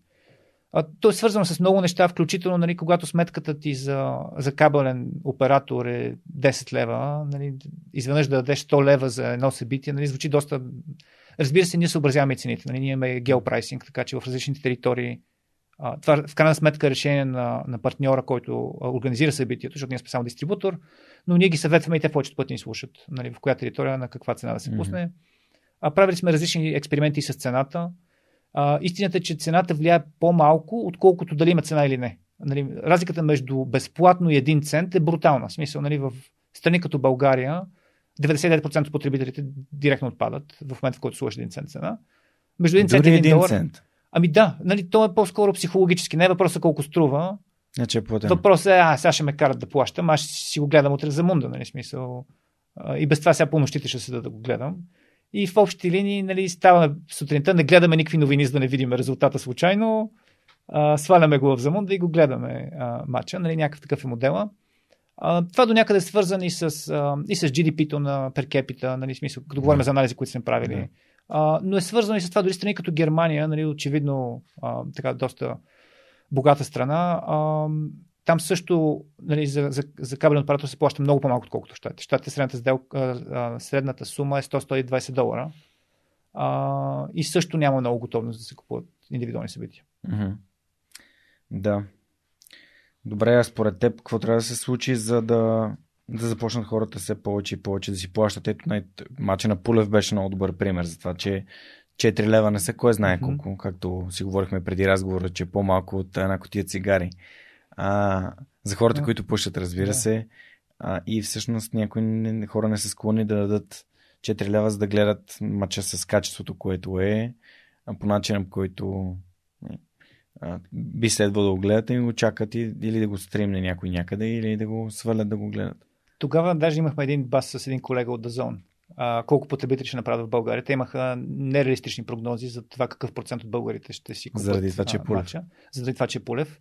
Нали, всички искахме да гледаме Пулев, но, но нали, те не оценяваха а, това, за което сега говорихме, че има една огромна бариера в момента, в който стане платено съдържанието.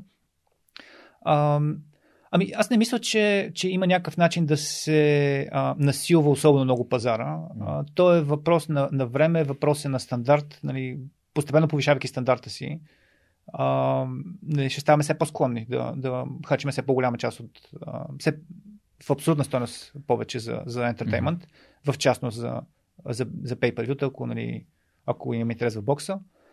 А, и, и другото е, че самите компании трябва да се адаптират към, към пазарите, М. такива каквито са в момента. А, ние, а, ние едно от нещата, които добавихме е subscription модел за, за част пазарите. А, той в момента са ограничени пакети от съдържание, т.е. Нали, големите pay не може да се гледат при нас на subscription. Основно заради а, типа финансова релация между нас и организаторите на събитията. Става изключително сложно, за да го направим това нещо. А, но има някои много интересни и успешни пакети, като примерно All Elite Wrestling Plus. А, нали, там, там говорим за нали, много сериозна бройка Мгм. абонати. А, от, от пазари, които не биха купили pay-per-view. Супер. Добре, а, аз само искам да дам два примера. За примерно свръх човек, когато създах подкаста, хората ми казаха, никой няма да даде пари за да в Patreon да подкрепи Мгм. подкаста. Това се променя, надявам се, с времето. Три години по-късно и над 200 човека, които подкрепят свръх човека. Страхотно. А, голяма част от тях вече са в Stripe, което е нашия нов начин да привличаме хора, които вярват в а, това, което правим и искат да ни подкрепят, за да развиваме нашата мисия и да достигаме все повече хора всеки следващ вторник, което за мен е абсолютно а, супер. Второто беше, когато ст- сторите стъпиха на българския пазар. Хората казаха, никой няма да си купува аудиокниги, те тук ги има или къде си. Но ето, че това не е така. Самия имам вече от силно две години потребител. Съм в Storytel и всеки ден, а, а, буквално всеки ден слушам нещо в, в Storytel и непрекъснато а, мои приятели и познати споделят за, за книги, които са открили. Последната книга, която изслушах беше Няма за кога на Андрей Велков Мгм. и беше много впечатляваща. Ам, така че, според мен вървим в тази посока. Със сигурност. Той, той се вижда и с Netflix, нали, като Да, да, съвсем масов сервис. Да, А, Netflix в- е добър пример. В един момент удобството надделява над. А, Spotify също над е добър пример. Да, да. Макар че Нали- Spotify нали, реално с 1 евро, ама пак е, ти каза, между 0 и 1 цент. Да, там е голямата разлика. А, така че нали, в един момент това, че всичко ти е удобен интерфейс, подредено, нали, вместо да се занимаваш да търсиш по някакви сайтове, с някакви компютри да си вързваш към а, телевизорите, нали, М. просто човек. Аз сега с, с моите години сме много големи фенове на Формула 1 и може би съвсем скоро ще купим и ние абонамент за F1.com, Мгм. за да може да гледаме Формула 1, да гледаме, да може да сменяме камерите, услугите, които вече се предлагат на, в такъв тип а, стриминг платформи с скандални. Да. Примерно можем да решим цялото стезание да гледаме само от камерата от а, колата на примерно Шарл Леклер или някой от другите, което е супер. Следващия въпрос от SMS Bump, а, от SMS Bump е превръщат ли се бойните pay-per-view събития в Celebrity Deathmatch според теб? Със сигурност последните години. И това е, това е нова ниша с, ам, с селебрити ъгъла. Да. Нали, те, самите, а, самите големи боксери винаги са били селебрити сами по себе си, но в момента се зароди една нова идея, която селебрити, с които са извън бокса, да влезат в бокса, а, до някъде тръгна с до някъде тръгна всъщност с Джейк Пол, с KSI. А, беше на първите мачове, а, който ние стримвахме. И, mm. и, и, нали, ня... Между другото... Или пък с Конър? Той беше след това. А. Okay. А, а, okay. а, а, а и те все пак са вече... Не, не имам предвид Конър и Мейуедър. Да, но все пак те и двамата са бойци. Да, okay. нали, в някакъв смисъл. Първо така излизане съвсем хора, които не са бойци. Нали, не ветерани бойци да ги върнеш, а, а да вземеш хора, които нали, не са професионални атлети а, и да ги вкараш на ринга. А, беше Джек Пол. Това, между другото, беше един от мачовете. Не, не един, а това е матч, който най-много се купи в България, като си говорим какво се купува в България. А, тоест, селебрити мачовете със сигурност се купуват много повече, отколкото Имаш ли всичко идея защо? Ами те имат малко по-различна и огромна аудитория, нали, по-млада аудитория. А, това, нали, аз тествах и с моите деца, нали, те знаеха кой е Логан Пол, знаят кой е Джейк Пол, знаят кой е KSI, не знаят кой е Лопес, не знаят кой е Камбосос, нали, смисъл, Окей, okay, това са хората, които децата следват в YouTube и изведнъж те се бият и децата искат да гледат. И знаеш, тези хора казват, ние тук имаме един проблем двамата и трябва да го решиме на ринга. А, и, и всички, и двамата, като имат по 35 милиона фолуара в YouTube. А, Аз не знам кой е сега, между другото. Ми, подобна, подобна звезда, а, okay. нали, която е извън. А, не идва от бойните спортове. Изведнъж това става супер интересно и влиза в, в мейнстрим културата. Нали, съвсем излиза извън размерите на боксовите фенове. Uh, и се оказа, че това е някакъв феномен. Нали, смисъл, това са едни от най-големите боксови матчове последните години. И то това е буквално се случва година и половина, две. Смисъл, нали, доста скорошен, две години, да кажем, феномен е. Uh, и това е една от картите, на които залагаме в Нали, това, което ние наричаме Four Quadrant Entertainment и, и две от частите са нали, селебрити ъгъл, бойни спортове, музика, т.е. нашите събития си комбинация, нали, някои от най-големите музикални звезди също, а, също присъстват в тях, не, в, не на ринга, като изпълнители. А, така че със сигурност се зароди такава ниша. А, интересът към нея е огромен. А, ако погледнете pay per цифрите, Джейк Пол е един от най-големите, нали, той, той в момента продава повече, отколкото най-големите професионални атлети. Аз самия го подценявах него като атлет, а, но след нали, изпълнението, които направи, нали, си взимам думите назад, нали, той си е съвсем, съвсем сериозен боксер. Да. Аз а, с Бен Аскрен имаше. Да, той го нокаутира изключително бързо. Значи Бен Аскрен за мен лично, аз съм го гледал в UFC и като изключим айде боя с а, Хорхе Мазвидал, където го намери с коляно в най-бързия нокаут евър в историята. А този човек за мен е някакъв абсолютен бист. Не? Той е някакъв абсолютен звяр. Той е абсолютна машина, както да. са повечето борци. Нали? Той си е NCAA. Ама, той е NCAA. Да. Това е най-високото да. ниво на колежанска борба. А, участва в Олимпийски игри. Да. Някакъв невероятен. Той е супер корав. И аз точно за този матч казах, това ще е някаква касапница и не искам да го гледам. Абсолютно същото нещо си мислих. И това беше момента, в който всъщност Джейк Пол ме опроверга. Следващия му матч с Лудли беше доста по-труден. А, но, но отново се представи изключително достойно, нали, победи по точки. А, така че а, то е интересна, интересна звезда, която де-факто успя да влезе и в бокса. Мислиш ли, че фокуса му, защото според мен той се подготвя като един професионален атлет, вече има и средства да го прави. А, това му, да се върнем към фокуса, това му позволява да, да става толкова добър в нещо, което е тотално непривично за, за хора от сферата, която защото той няма бекграунд, доколкото знам. Той а, все пак от много малък се занимава с атлетични неща винаги. Да. А, и мисля, че нали, чисто като моторика и всичко останало, нали, той е на много високо ниво. Като нали, подготвен близко до, до атлет. Mm-hmm. А, с бокс, доколкото знам, се занимава по-скоро, а, но наистина, наистина показа, че, че, че е на ниво. А, така че ще е интересно. Сега да не издавам някакви тайни, но, но скоро ще има отново mm. среща с него. А, той а, така след последната си среща обяви, че ще се пенсионира от бокса, но го досърбя после. Да. Портфел. Не само. Нали, мисля, че, мисля, че направи достатъчно много пари. Да, То не знам да, да има достатъчно, но да. нали, може да се откаже, ако иска. Не, не от хората, които трябва да. Не, не завиждам, да, нали? Да. Просто, е, да. че като можеш да генерираш, генерираш, нали? Да, да. Мисля, че до някъде и, и интерес или опитство. Окей. Okay. Тоест да разбираме, че опонентът е сериозен и интересен също. А, още се дискутира в момента, Okay, okay. но ще е скоро. Добре, матч. последният въпрос е а, какво ти е личното мнение за последния матч на Холифилд? Трябваше ли да се стои? Какво научихме от него? Дали пък не трябва да има повече медицински контрол и затегнати мерки за такива мачове? А, нали, за, за зрителите и слушателите, това, което случи на последния матч е, че а, организирахме матч подобен на този с Майк Тайсън, с друга огромна звезда в спорта, а. Евандър Холифилд, Мгм. а, в който а, Холифилд а, де-факто беше технически спрян още в, в първия рунд. А, съдята спря матча, а, понеже нали, той направи един а, нокдаун а, и нали, не беше убедителен. А, и съответно имаше известни критики дали той изобщо трябваше да се появи в ринга на, на годините, на които е. Боксът по принцип е спорт, в който винаги има изненади и, и е изключително трудно да се предвиди какво ще се случи. Същото нещо можеше да се каже за Майк Тайсън. Нали, не знаехме какво ще се случи с Майк Тайсън, когато организирахме Майк Тайсън а, с Рой Джонс Джуниор и можеше да се случи нещо много подобно. А, Холифилд също изглеждаше в страхотна форма, нали, физически. Аз не съм виждал човек на такива години, който да изглежда по такъв Не, колко начин. е Холифилд в момента? 55, примерно. Мгм. Не, нещо подобно. Окей. Порядък, порядък. Над 50. Над 50 със сигурност. А, но Те начин... са нейни години с, Тай, с Тайсън, защото нали, боя на Тайсън и Холифилд, така Горе-долу, Тайсън да. му отхапа Да. ухото, нали? Те Да. са горе-долу. Да. А, така че а, нали, той в физическа форма страхотна, нали, а, мина човека всичките а, тестове на комисията и така нататък. 58. Каза Джейми. Да. А, така че, а, нали, не беше ясно а, как ще се развият нещата. Може да се развият по много различен начин. А, мисля, че това, което направи съдята в крайна сметка е, той също а, така имаше коментари по отношение на съдята, че спря матч толкова рано.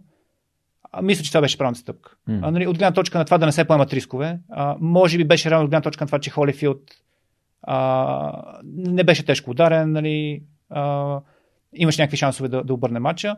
От друга страна, мисля, че нали, все пак предвид достойната възраст на тези атлети, а, мисля, че е по-добре да са по-консервативни съдиите. Мгм. Мисля, че това беше правилният ход. А, и, и не виждам нищо лошо Мгм. в това нещо. А, мисля, че всички искаме да видим Тайсън Холифилд. Ами, добре. Аз а, също се надявам да, да има все, все повече такива интересни, различни, разнообразни събития. Мен, бокса не ме влече много.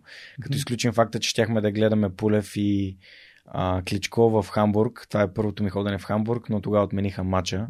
И а, в последствие нали, нашия, нашия човек загуби. А, благодаря на SMS Bump, че зададах тези доста интересни въпроси, свързани с Pay-Per-View и бокса. Ако искате да станете част от екипа на SMS Bump, може да намерите всички отворени позиции, тъй като те в момента стават от 30 до над 80 човека в офиса им в София. И ам, разбира се, да им благодарим за това, че а, първо подкрепят свърх човека и че задават тези готини въпроси към моите гости. Ако искате да задавате въпроси, отворете отворените им позиции в DFBG на джобборда или на сайта на Yotpo или на SMS Bump. Супер. А, няма как да не те питам за бразилското джуджицу. Предишния път, Мгм. когато се срещнахме реално на нашата а, среща, в която се запознахме, аз бях още бял колан, а ти беше син колан. А разкажи ми за това как попадна реално на бразилското джуджицу, защото то става все по-популярно. Споменахме и фул граплинг в началото, като така, те, те си медия реално, Мгм. а, която изгражда и непрекъснато промотира, а, промотира джуджицуто. Може би ще видим и бразилско джуджицу на Олимпийските игри след 3 години. Мгм. А, дай ни малко контекст за, за това. Аз от много малък се занимавам с бойни спортове. А, карате. Тренирам от примерно 12-13 годишен. А, и, и нали, винаги някакси съм имал така а, ентусиазъм и, и, и енергия и желание да се занимавам с такива неща. А, и карато ме дава адски много. А, не говоря за self-defense skills, а, говоря като, като дисциплина, като организираност, като както всеки спорт, нали, с, мисля, че младите хора задължително всеки трябва да тренира нещо и се опитам това да го предам и на децата ми. А, мисля, че спорт е изключително важно за изграждането на характера, човек да, да, да мине през процеса, безобидно да мине през процеса на губене и на, и на победа. А, така че, а, нали, след, след това, след каратето в студентските ми години а, тренирах, а и след това а, джудо малко, тренирах бокс малко, а, при Краси в Славия, тренирах а, айкидо малко, Мисля, под малко, нали, разбира 2-3 години. А, така че нали, имах някакъв такъв сравнително доп...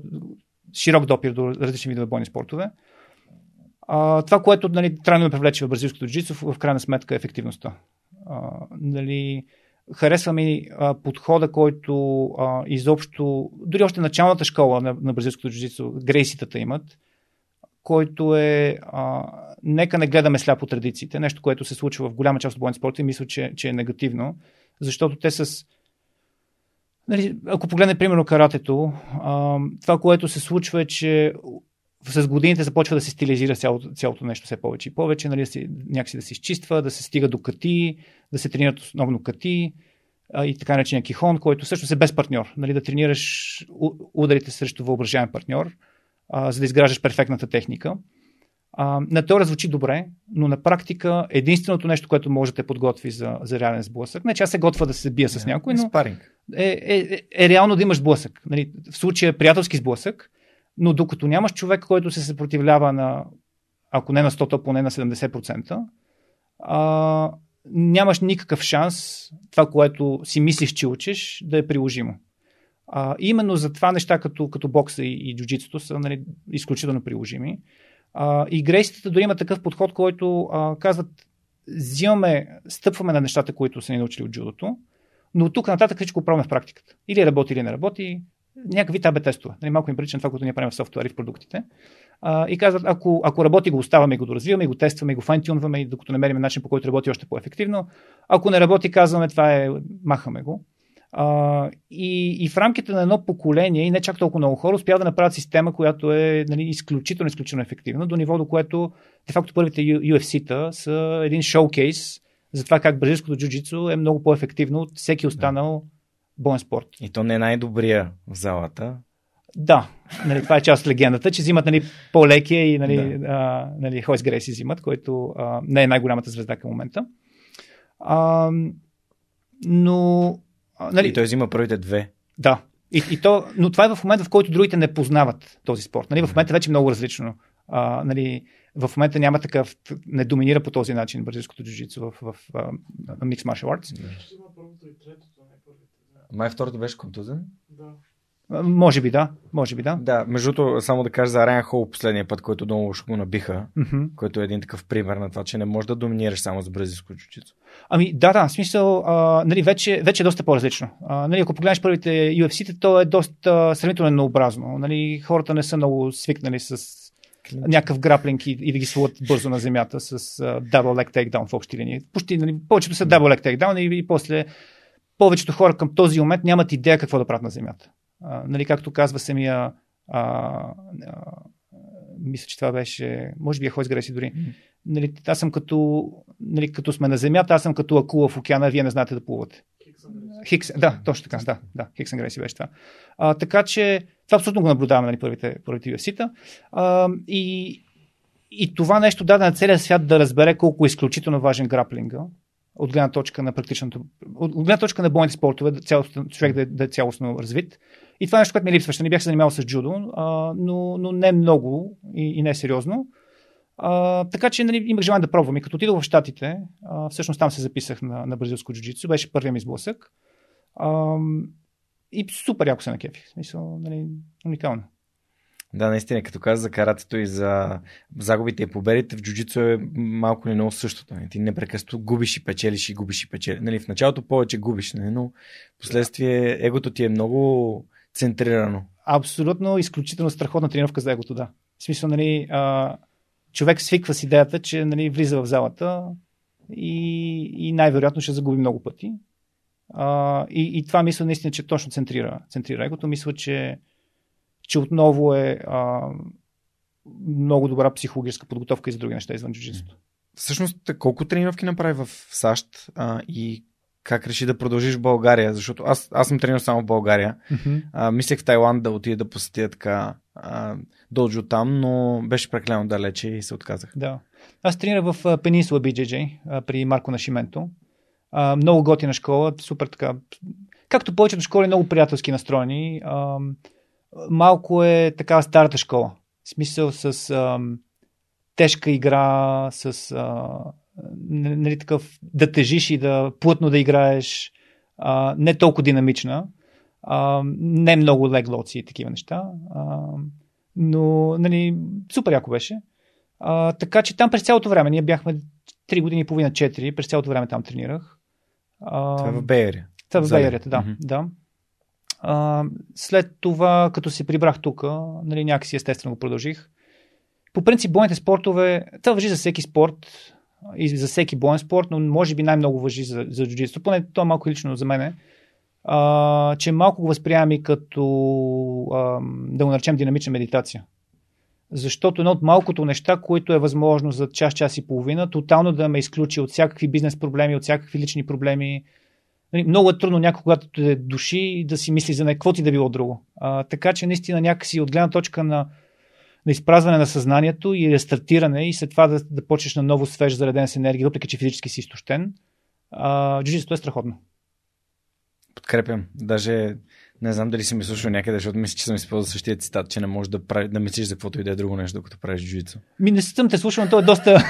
да, смисъл всеки, който са го душили, нали, пред това да си го представя. Нали, другото, което всички казват и което е абсолютно нали, банално и абсолютно вярно, че е някакъв вид кинетичен шах. Нали, от, от всичките бойни спортове до някъде, защото се случват по-бавно нещата. Дори от джудото се случват по-бавно, пък нали, да не говорим от бокса.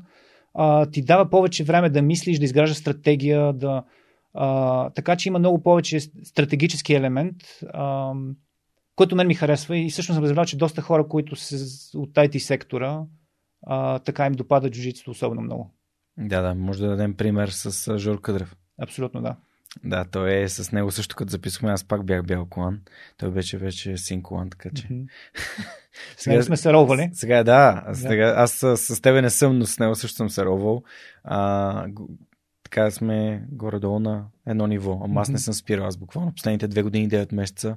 Даже наскоро си гледах календара за тази година. Имам 140 тренировки само до 1 септември. Пандемията не те спря? Не. Супер. Аз, аз съм и вакциниран, но и ние след като ам, нали, при такива мерки за, за безопасност, доколкото се може, mm-hmm. из, из, извън това, че се бориш с други потни mm-hmm. мъже. Но да, пред, в пандемията реално си тренирах само едно в едно с мой близък приятел да. и това си беше. Супер. А, подходихме отговорно, залата беше затворена. И сега виждам, че хората започват да се връщат. А, и аз като вакциниран си, си продължавам. Да. Единственото, за което съжаляваме, че няма състезания, защото на състезанията Джон Данахър, който е един от най-известните в момента треньори в света, имаше един цитат, мисля, че в при Лекс Фридман го беше казал, че ако трябва да изпълниш една техника на състезание и не можеш, значи не я знаеш. Mm-hmm. Това във връзка с това, което ти да, каза преди да. малко. А и спаринга, реално. Тоест, ти, ако ти не можеш да правиш а, нищо от, освен грембирол и някакви загрявки сам. И трябва ти противник, mm-hmm. за да може да има акция и реакция. И то в джуджитото, освен, че има техника и противотехника, има и тайминг, има и а, нали, про, нали, пространство, като между вас може да е един сантиметр да реши ситуацията в едната mm-hmm. и в другата посока.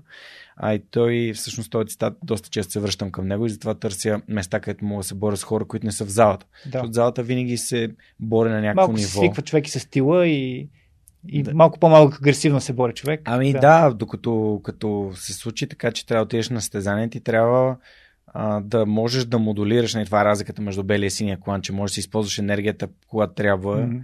и да, да изключиш. А, и състезанието в Ловеч май месец много така ми помогна така да, да проверя докъде съм я докарал. И съм доволен. Вас сребърни медал взех. Супер, браво. Се надявам, че а, ще има състезания, но за жалост нито Белгрейд Open имаше тази година, а, нито София Open май ще има, като гледам тази есен, за жалост, защото аз играя принцип с кимоно ми е по, по-приятно или както Мастер Кен казва. Пиджама парти. Да. а, да, но радвам се, че ти тренираш бразилско джито и се надявам все повече хора. Ето Никола Томов тренира, Цецо Петров тренира, а, доста от патроните на подкаст тренират, Живко, Митко, а, доста хора, които с които общувам. И това... Някои от нашите инвеститори. Иво Евгениев тренира много така, сериозно. Разбрах, че Иво Евгениев е доста добър. Също, аз не го познавам лично. Стана европейски шампион. А, той е кафяв клан, нали? Той е... Даже не знам дали не стана черен сега. А, окей. Okay. Да. С него също тренирахме известно време. Яката работа. Кеф. Да, да. Да, да се, да се бориш с хора, които знаеш, че те ще пазят, ти ще ги пазиш. А, а Наско Янков се, а, също за нас, се сетих сега преди малко, който също патрон на подкаста и благодарение на него имаме част от техниката в студиото. Ами, добре е да поканим хората да, да, да тестват, може пък да, да е тяхното, може пък да не е. Абсолютно. Е, според мен единственото, защото с разни приятели съм ги канил, единственото, което някои хора не им хареса е прекалено близкия контакт. А, нали, човек трябва да, да свикне с тази идея, както ти каза, че се а, ролва с други потни мъже. А, нали, ако човек не го притеснява прекалено близкия контакт, mm-hmm. оттам нататък е страхотно във всички други аспекти. Yeah, абсолютно. Супер много се че имаше, нали, с, понеже с Радо от GTM Hub си говорихме за джуджито, защото той е тренирал, но и, а, то отдавна не е mm-hmm. и всъщност а, и те нали, направиха мисля, че Series B. Да, Взе, да. Взеха сериозна, сериозна подкрепа, което е супер. Добре, а, предлагам да минем към а, Последен въпрос за джуджицу. Има ли нещо, което джуджицу те е научил, което прилагаш в, в живота си? Ами, то има много, много такива а, косвени уроци, които човек може да извлече, от джуджицу. Включително а, как да разполага с енергията си. А, нали, знаеш, обикновено новобранците, като отидат на джуджицу, едно от нещата, които правят като грешка е, че се борят с всички сили във всеки един момент и бързо капват. А, бизнесът също е по-скоро маратон, отколкото спринт. И, и е важно човек да си разпределя добре енергията в, в целият този процес. Абсолютно. Но трябва да го опознаеш малко, нали, да, да си отцапаш да, ръцете. Да, абсолютно. Нали, то няма, няма как в началото, нали, нормално. Някой се опитва да души, ти с всички сили се мъчи да не те удуши. Нали, да. смисъл, което... Идва нещо друго от някъде друго. Да, да, да. А, в един момент нали, човек като почне малко от малко да разбира за какво става въпрос, почва да, да се занимава по-добре с управление на енергията си. А, и, и това управление на енергията мисля, че е доста валидно за извън джуджитото, извън залата също. И в бизнеса. А на колко години започна да тренираш бразилско джуджицу? О, доста късно. А, значи сега съм на 43, значи преди 7-8 години. Не. Аз започнах на 32. Да. Така че горе-долу Ами то, между другото, това е едно от другите хубави неща на джудото. От мен спорт. От мен спорт. Ами прямо джудото, да. да, в смисъл, да. нали, джудото е доста по... Травматичен по... е много. Да, да, смисъл за, за хора на, нали, над определена възраст вече доста по-рисково. Докато джуджитото, ако човек го прави умно, нали, в залата, примерно в Штатите, имаше доста възрастни хора, които съвсем успешно си тренираха и нали, Съгласен съм. Човек а, много по-дългосрочно може да тренира, ако го тренира умно, отколкото някои по-агресивни и бързи спортове.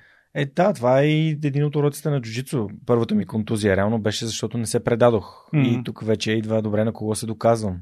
Да. Има ли да, смисъл да. да се доказвам? А, един от другите ми уроци беше а, тапнаха ме с, а, от, а, с pressure от сайт контрол и то един бял колан ме тапна. Аз тогава също бях бял колан, но бях на примерно на почти две години. Мгм. И си казвам, не, аз съм толкова слаб, толкова съм жалък, аз това не, не О, трябва да идвам повече. се случват. И на страните се събуждам и си казвам, «Хм, отивам в залата. Какво? Какво, толкова? Какво се е случило? Нищо не се е случило. Продължавам. Да. И това е за мен. Аз обичам да използвам тази теория на Саймон Синек за безкрайната игра. Мгм. За мен джуджицото е новата ми безкрайна игра. Нещо, което бих правил за, за винаги. Нали? Нещо, което ми носи удоволствие и удовлетворение. И- Така че се радвам, че Да. го. И човек трябва да свикне с, с, с идеята, че в крайна сметка основната цел е да може да дойде на следващата тренировка.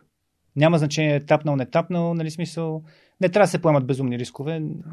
Нали, не сме професионални състезатели на, на световно първенство. Нали, тогава, тогава разбирам човек да поеме по-голям риск, но в залата според мен рано трябва да си се тапва. Няма нищо лошо в това. Добра тренировка за егото, както си говорихме. Преглъщаш и продължаваш напред. Преглъщаш, продължаваш напред. Супер. Ам, да си поговорим малко за книгите. Това е супер а, ценна, според мен, а, част от подкаста, защото хората, които слушат и гледат, разбират за книгите, които на теб са или на другите гости са им дали много. Дали емоционално, дали знания, дали а, са наръчник, нещо към което хората Мгм. се обръщат.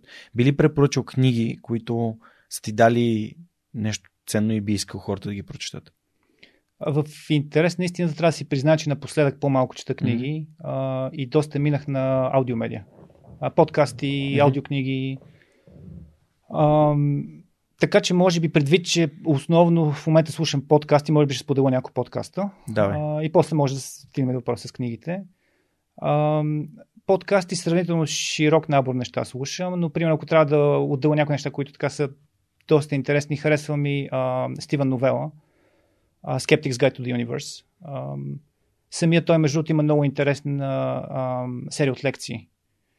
а, които говори за, за начина на, на мислене в някакъв смисъл. А, в смисъл за, за типичните грешки, които човек прави в, в начината си на мислене, нали, баясите, които има. А, самия факт, че човек като ги осъзнае малко, малко от малко, може би по-малко му влияят. А, много така Сравнително преди няколко години го открих, но а, ми повлия доста по отношение на... Станах още по-краен в опита си да мисля систематично. Разбира се, това винаги не е така, винаги емоциите нали, участват много сериозно в този целият процес. А, но мисля, че това ми даде доста в, в, в посока малко от малко по-обективно се опитвам да, когато трябва да анализирам различни решения. А, слушам доста Лекс Фридман, Доста да, интересни добър. гости. Да, да, интересни гости. С Райан Хол епизодите му са много силни, с, Дан, с uh, Джон Данахър са Да, и дори извън, извън болните спортове, нали, Да. нещата, които прави. Той самия е доста интересен човек от гледна точка Черен на... клон в бразилско джуджицу. Да, плюс интереси в AI, плюс нали, така, широк спектър. Ам, така че него така да обичам да го слушам. А, слушам а, Very Bad Wizards, доста се забавлявам с тях. А, Дейв и Тамлер, двама психолози, които така много а, много приятно и интересни теми. Те доста говорят между другото за, точно за филми, книги, а, доста интересни анализи правят а, по смешен начин. А, друго, а, Шон Карол със сигурност, Mindscape, а, един от най така, един от най-изявените физици. Човек с изключително широк спектър интереси и много широк спектър гости, но съвсем не само физици, въпреки че и на, и на тема физика страхотни хора по, а, по доста разбираем начин, нали, много интересни теми. В него и книгите включил са много интересни. Нали, той примерно за нали, някои, те съвсем не са нови идеи, но за мен така бяха много добре изложени и някои нови концепции, дори примерно за, за идеята какво е времето и откъде идва времето като концепция, предвид, че повечето закони в физиката са reversible и нали, всъщност ако гледаш фундаменталните закони, времето не участва особено много в тях или поне няма посока.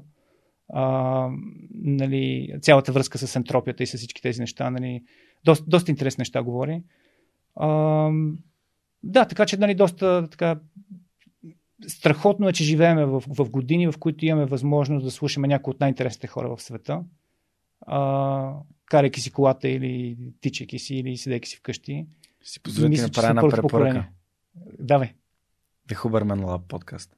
не съм го На слушал. Андрю Хуберман. Добре, А, той е neuroscientist в Станфорд. окей. И както един мой приятел и гост в подкаста Христо Василев, който е а, general менеджер на The Tim Ferriss Show, Мгм. българин е генерален менеджер Окей. на The Tim Ferriss Show, а каза, това е моя мен кръш, нали? това е, просто човек е фантастичен, наистина е така.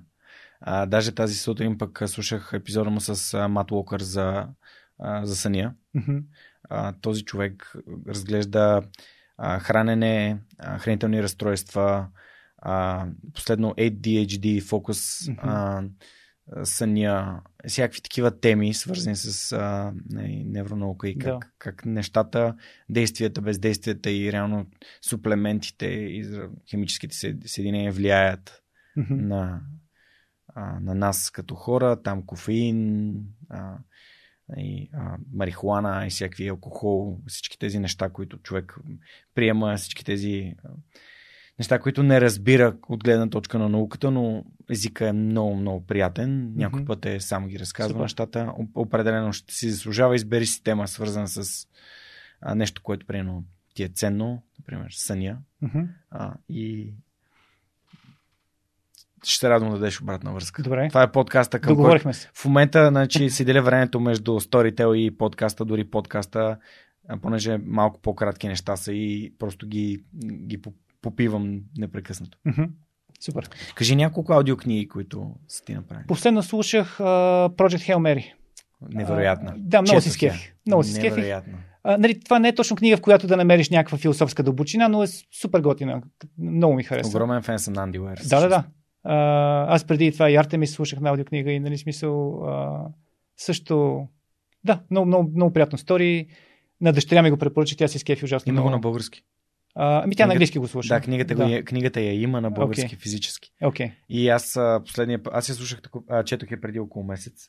а, бяхме на едно, а, бяхме извън София на а, един ретрит център на нашите приятели Сени Лауър от Балканик и моята годеница си работеше, аз си четях книжка и през 5 минути ха ха ха ха ха, ха и тя му добре, толкова ли е добра тази книга, тя знае за марсианеца, Да. че така я четох преди.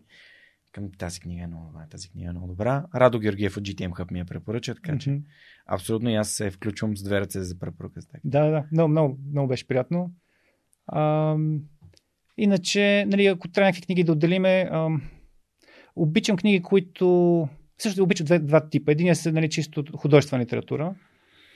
Ам, другия са тип кои, книги, които дават малко по-широка перспектива. Ам, неща като а, Пинкър, а, Харари, ам, имаше един, едни страхотни лекции, аудио, ам, а, Big History се казват. Много интересен а, преглед на цялата история на де-факто от Big Bang до сега, като е взето знанието от всички науки. Тоест не е фокусирано само, примерно, mm-hmm. Астрология или само такова, ми някакси цялото знание е разказано в, като история. Нали? Мгм. Всичко, какво случва с, след това с човешката цивилизация, нали, преди това, разбира се, зараждането на живота и всичко останало, с наистина опит от всички науки да се вземе всичко и да се изгради в цялостна кохерентна история и да се преходи доста бързо през какво стана 13,6 милиарда години, примерно. А, страхотни лекции. В смисъл, нали, просто направо вдъхновяващи, така като някакси на, на куп ги види цялото това нещо човек. А, да, в смисъл много може да си говорим. За, нали, страхотни и страх... Наистина е страхотно, че имаме достъп до цялото това знание. А от към бизнес литература би ли препоръчал нещо? А, бизнес литература, нали, освен някакви стандартни неща, а, нали, биотоласт и така нататък, които между другото дори не съм ги чел много години в момента и не знам сега един препрочит как би ги възприял. А, усещам се, че по-малко чета чисто бизнес литература. По-скоро някакви неща, които са свързани. Примерно, ам, а, примерно The Power of Persuasion, Influence а, на Калдини.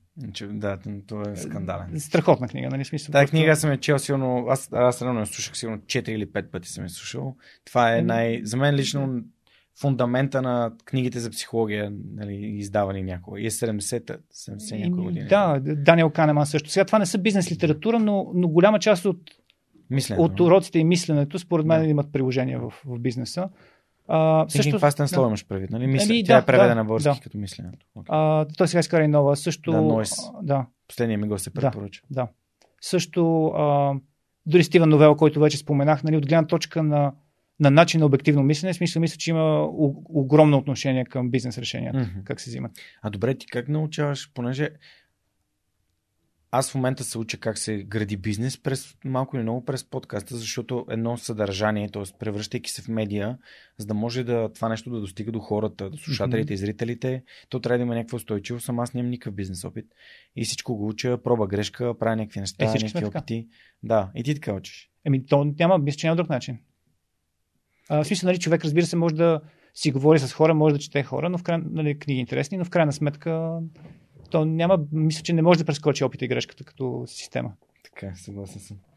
Добре, а, за финал на темата за книгите искам да препоръчам аудиокнига на седмицата. Всъщност ще препоръчам една на английски и една на български, защото тази на английски всъщност сега се сетих за нея. А, и ти като каза за дейта, аз си казах, ето тази книга наистина ми отвори очите доста за това как Google и не само нали, разбират нашето поведение. Каза се Everybody Lies, Big Data, New Data and what the Internet can tell us about who we really are. И, а, за мен лично повечето хора трябва да замислят за това какви са големите данни и как могат да ги използват. И защо какви са данните и как могат да ги използват. Другата, другата книга, която препоръчвам а, и която си бях приготвил е въпреки всичко на Питър Сейдж а, писмата от затвора, които са доста така вдъхновящи и според мен доста ценни. А, има ги на български и книгата също има на български, така че знам, че ще ви хареса. Ако споделите коя ви е любимата книга в Instagram, тагнете свърхчовека и Storytel, а, може да спечелите един месец безплатен абонамент за Storytel. И да си чуете книгите, които съм препоръчал. Добре. Като А, каза Big Data, Да. AI вече е една от големите революции, които се случва и мисля, М. че ще продължи да играе все по-голяма роля. И някакси така една от... малко се превърна в личните ми страсти. Нали, доста си си чета и технически, и не само технически по темата. Mm-hmm.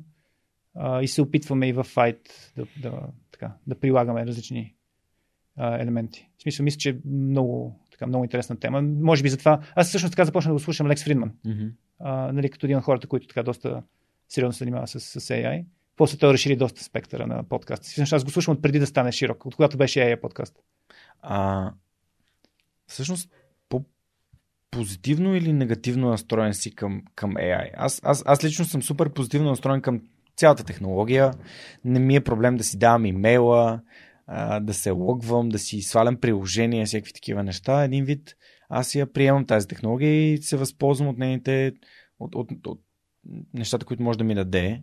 А, изобщо цялата, цялата, целият дигитален свят, нали, пък е, е малко, малко или много, нали, а, може да предполага какво пък ще ми е последващото действие. Например, като се кача в колата, а, гривната ми казва, абе Google тук ми казва, че ще се прибираш у вас, ще стигнеш след 16 минути. Те са, може би, два аспекта. Единият е нали, това, което ти засегна като privacy. Mm-hmm. нали, доста хора ги притеснява това нещо, че нали, много информация за нас се събира. Аз също съм в лагер, в който нямам никакви притеснения. Нали, първо, аз не съм човек, който имам нещо, кой знае какво да крие и нали, къде си пазарувам и в колко че се събуда и такива неща. Не мисля, че е някакво голямо тайна. А, първо. И, и второ, а, съм сигурен, че никой в Google не се занимава с мене конкретно. И това, тия данни минават само през машини и никой никога не ги гледа на ръка и никой никога не прави никакви изводи. А, така че от тази гледна точка аз също съм в твоя лагер и нали, нямам никакви притеснения. По-големият въпрос е за AI, нали, как, с развитието на тази технология. Първо, докъде може да стигне. Нали, говоряки за General Artificial Intelligence и така нататък. Дали това е нещо, което може да постигнем, поне с подхода, който сме тръгнали в момента. А, дали, а, дали, дали биологичната медия има някаква ексклюзивност и никога не може да се постигне това ниво на интелигентност върху силици или върху някаква друга платформа. И, и ефекта, който, независимо до къде стигнем, то се вижда вече до къде стигнем и се вижда още колко напред може да се, да се ходи. А, ефекта върху обществото, който това, това нещо ще има. Mm а, и като всяка изключително а, силна и мощна технология, то може да има и положителен и негативен ефект. И в крайна сметка зависи от нас хората да, да управляваме този процес и, и да извлечем максимално позитивния ефект и, и надявам се да голяма част от негативните сценарии да ги избегнем. Пак е трейдов, нали? Ами винаги, то между другото, винаги в историята на човечеството, като се появи нова технология. Е, барута е трейдов. Всичко. В смисъл, да. винаги като се появи нова технология, започва въпроса, и тя, когато е достатъчно powerful, за да, за да, да може да стане тази дискусия, започва въпроса сега това не е ли а, вече технология от дявола дадена? Нали, различните дори секти, знаеш, слагат, казват до тук е окей, от вече от 3300 нататък е дяволско творение това нещо. А, нали, мисля, че в крайна сметка в дългосрочен план погледнато и може би Пинкър е един от хората, които първи го показа така с много добра статистика и с всичко. А, там за Our Better Angels книжката. Mm-hmm. А, нали, ако погледнем човек дългосрочно в стотици години план, нали, очевидно е, че човечеството върви в, в добра посока. А, това съвсем не означава, че трябва да, да нали, просто да приеме, че винаги ще е така, без да правим нищо. А, но мисля, че с необходимите усилия нали, бихме могли да продължаваме да, да откриваме изключително силни технологии, в частност AI, и да успяваме да, да не си унищожим цивилизацията в резултат на това нещо. Аз бях супер впечатлен преди, може би, 3 години или 4, може би бил 2017, защото бях в Хамбург, си спомням, когато направиха първия а, демонстративен матч между AI, AI а, компютър и професионален играч на Dota, mm-hmm. където AI буквално го разцепи.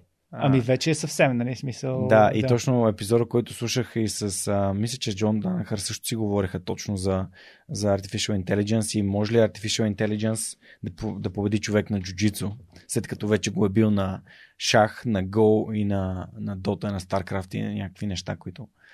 Колкото и да са сложни игрите, нали, шах и Go особено, да, и да имат нали, безумно много варианти mm-hmm. и комбинации, са много по-лесни от реалния живот. Да.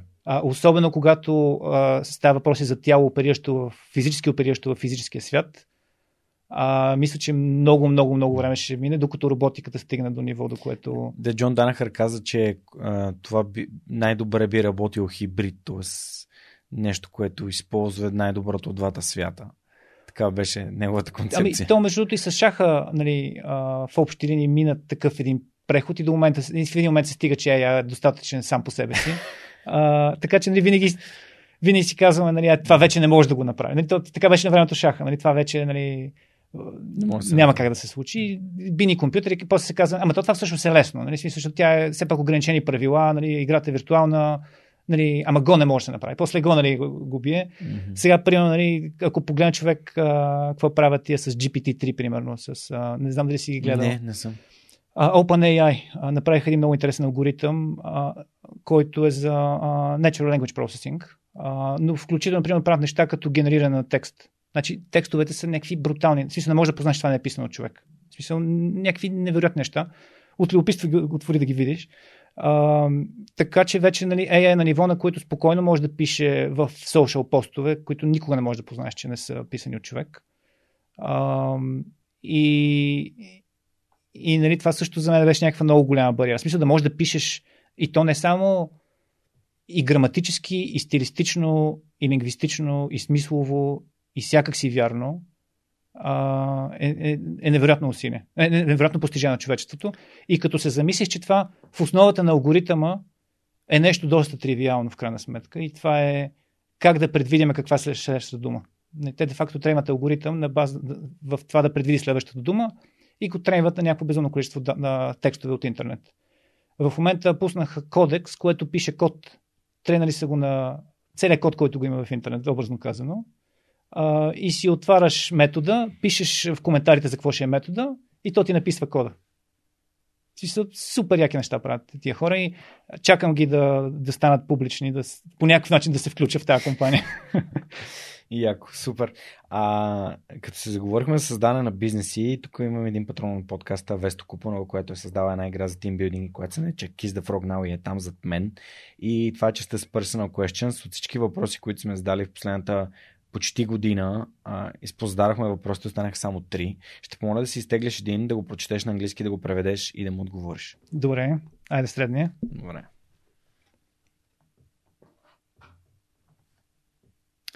If you could live without needing to sleep, what would you do with the extra time suddenly at your disposal?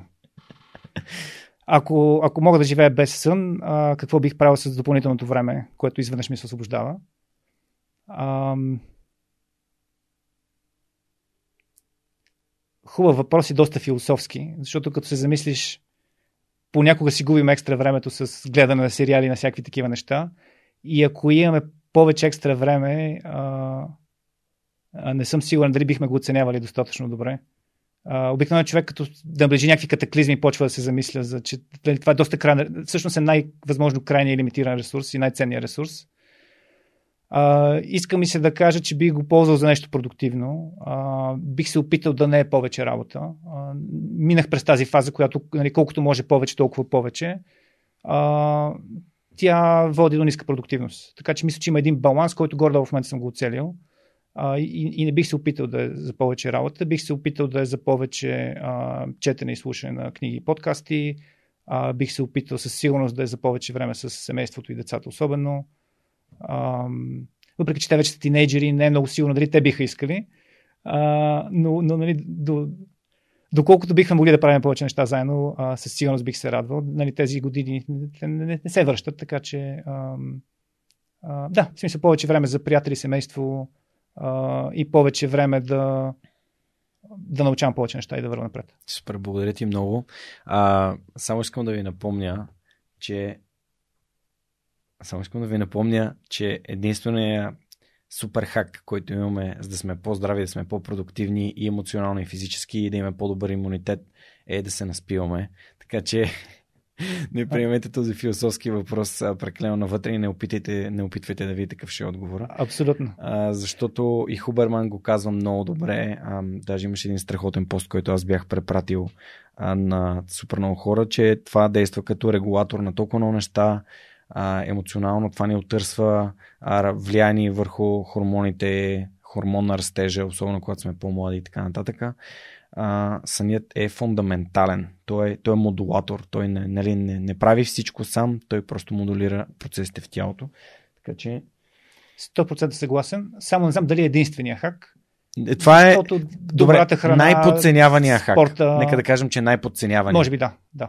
Защото хората да. си казват, добре, аз с 4 часа, 4 Даже часа се ми хвала, стигат. че спът малко. Да, именно. Да.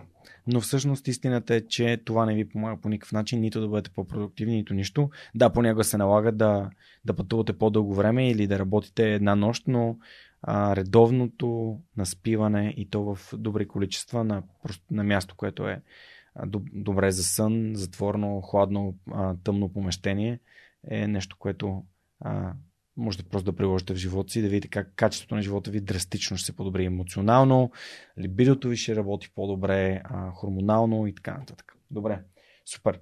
Ам... Пропускаме ли нещо? Не. А, искам само да, да, да, да, да направя една препратка назад. Ти си започнал като дев, като програмист. Да.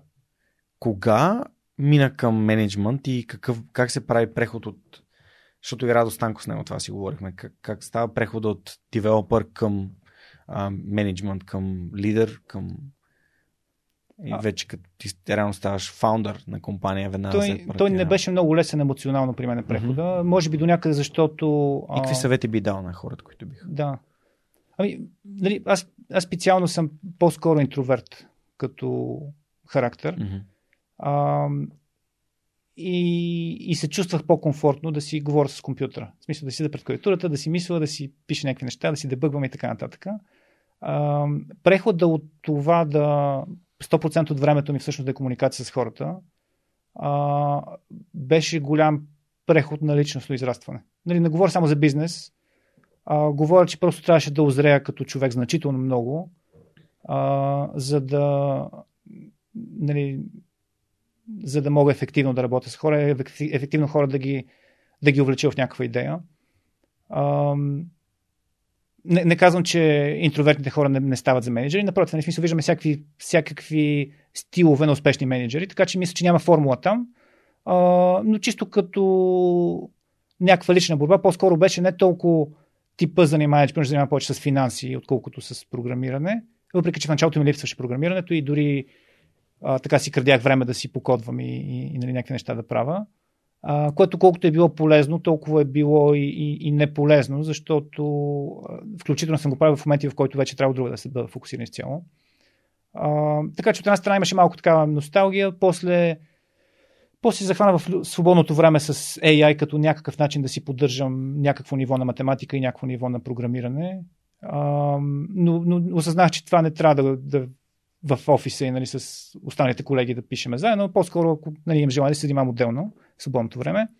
А така че от една страна беше разделянето с програмирането, което да кажа беше по-дълъг отколкото трябва, но сравнително гладък процес емоционално. А, но, но това да свикна, че основната ми работа е аз да, да, да общувам с други хора, а, беше по-голям, така, по-голям преход а, като, като характер. А, някакви съвети големи не мога да дам, освен че а, практика. В смисъл, нали, човек трябва да може да осъзнае какво. Защото няма нищо лошо да си каже, окей, аз ще бъда най-добър инженер и в един момент ще не CEO. Нали, компанията, която стигна до това ниво, ще няма професионален CEO. Тим Дрей, между е супер против това нещо, но, но това е една друга тема. Нали, доколко трябва първоначалният фаундър да отстъпи в кой момент и дали трябва изобщо. И успешните компании отстъпвали или не, или се учи. А, но това на страна, нали, човек има, има, има альтернативи други.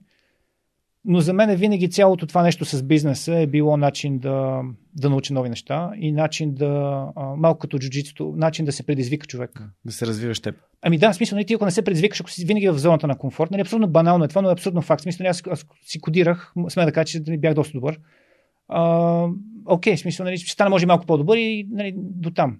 А, мисля, че това, което направих, прехода към, към бизнес среда, нали, което ми даде пък възможността да, да общувам нали, с някакви супер интересни хора. Нали, говорихме си за Тим Дрейпър, нали, а, мога да ти разказвам истории за Дон Кинг, за нали, шефовете на някои от най-големите американски компании, с които партнираме. Нали, смисъл, много, много интересни хора и много интересни истории, много интересен житейски опит, а, който иначе нямаше да имам. А, така че, да, смисъл, човек просто трябва да излиза постепенно от, така, място си на комфорт. А, може би не трябва да го прави прекалено рязко и, и смело.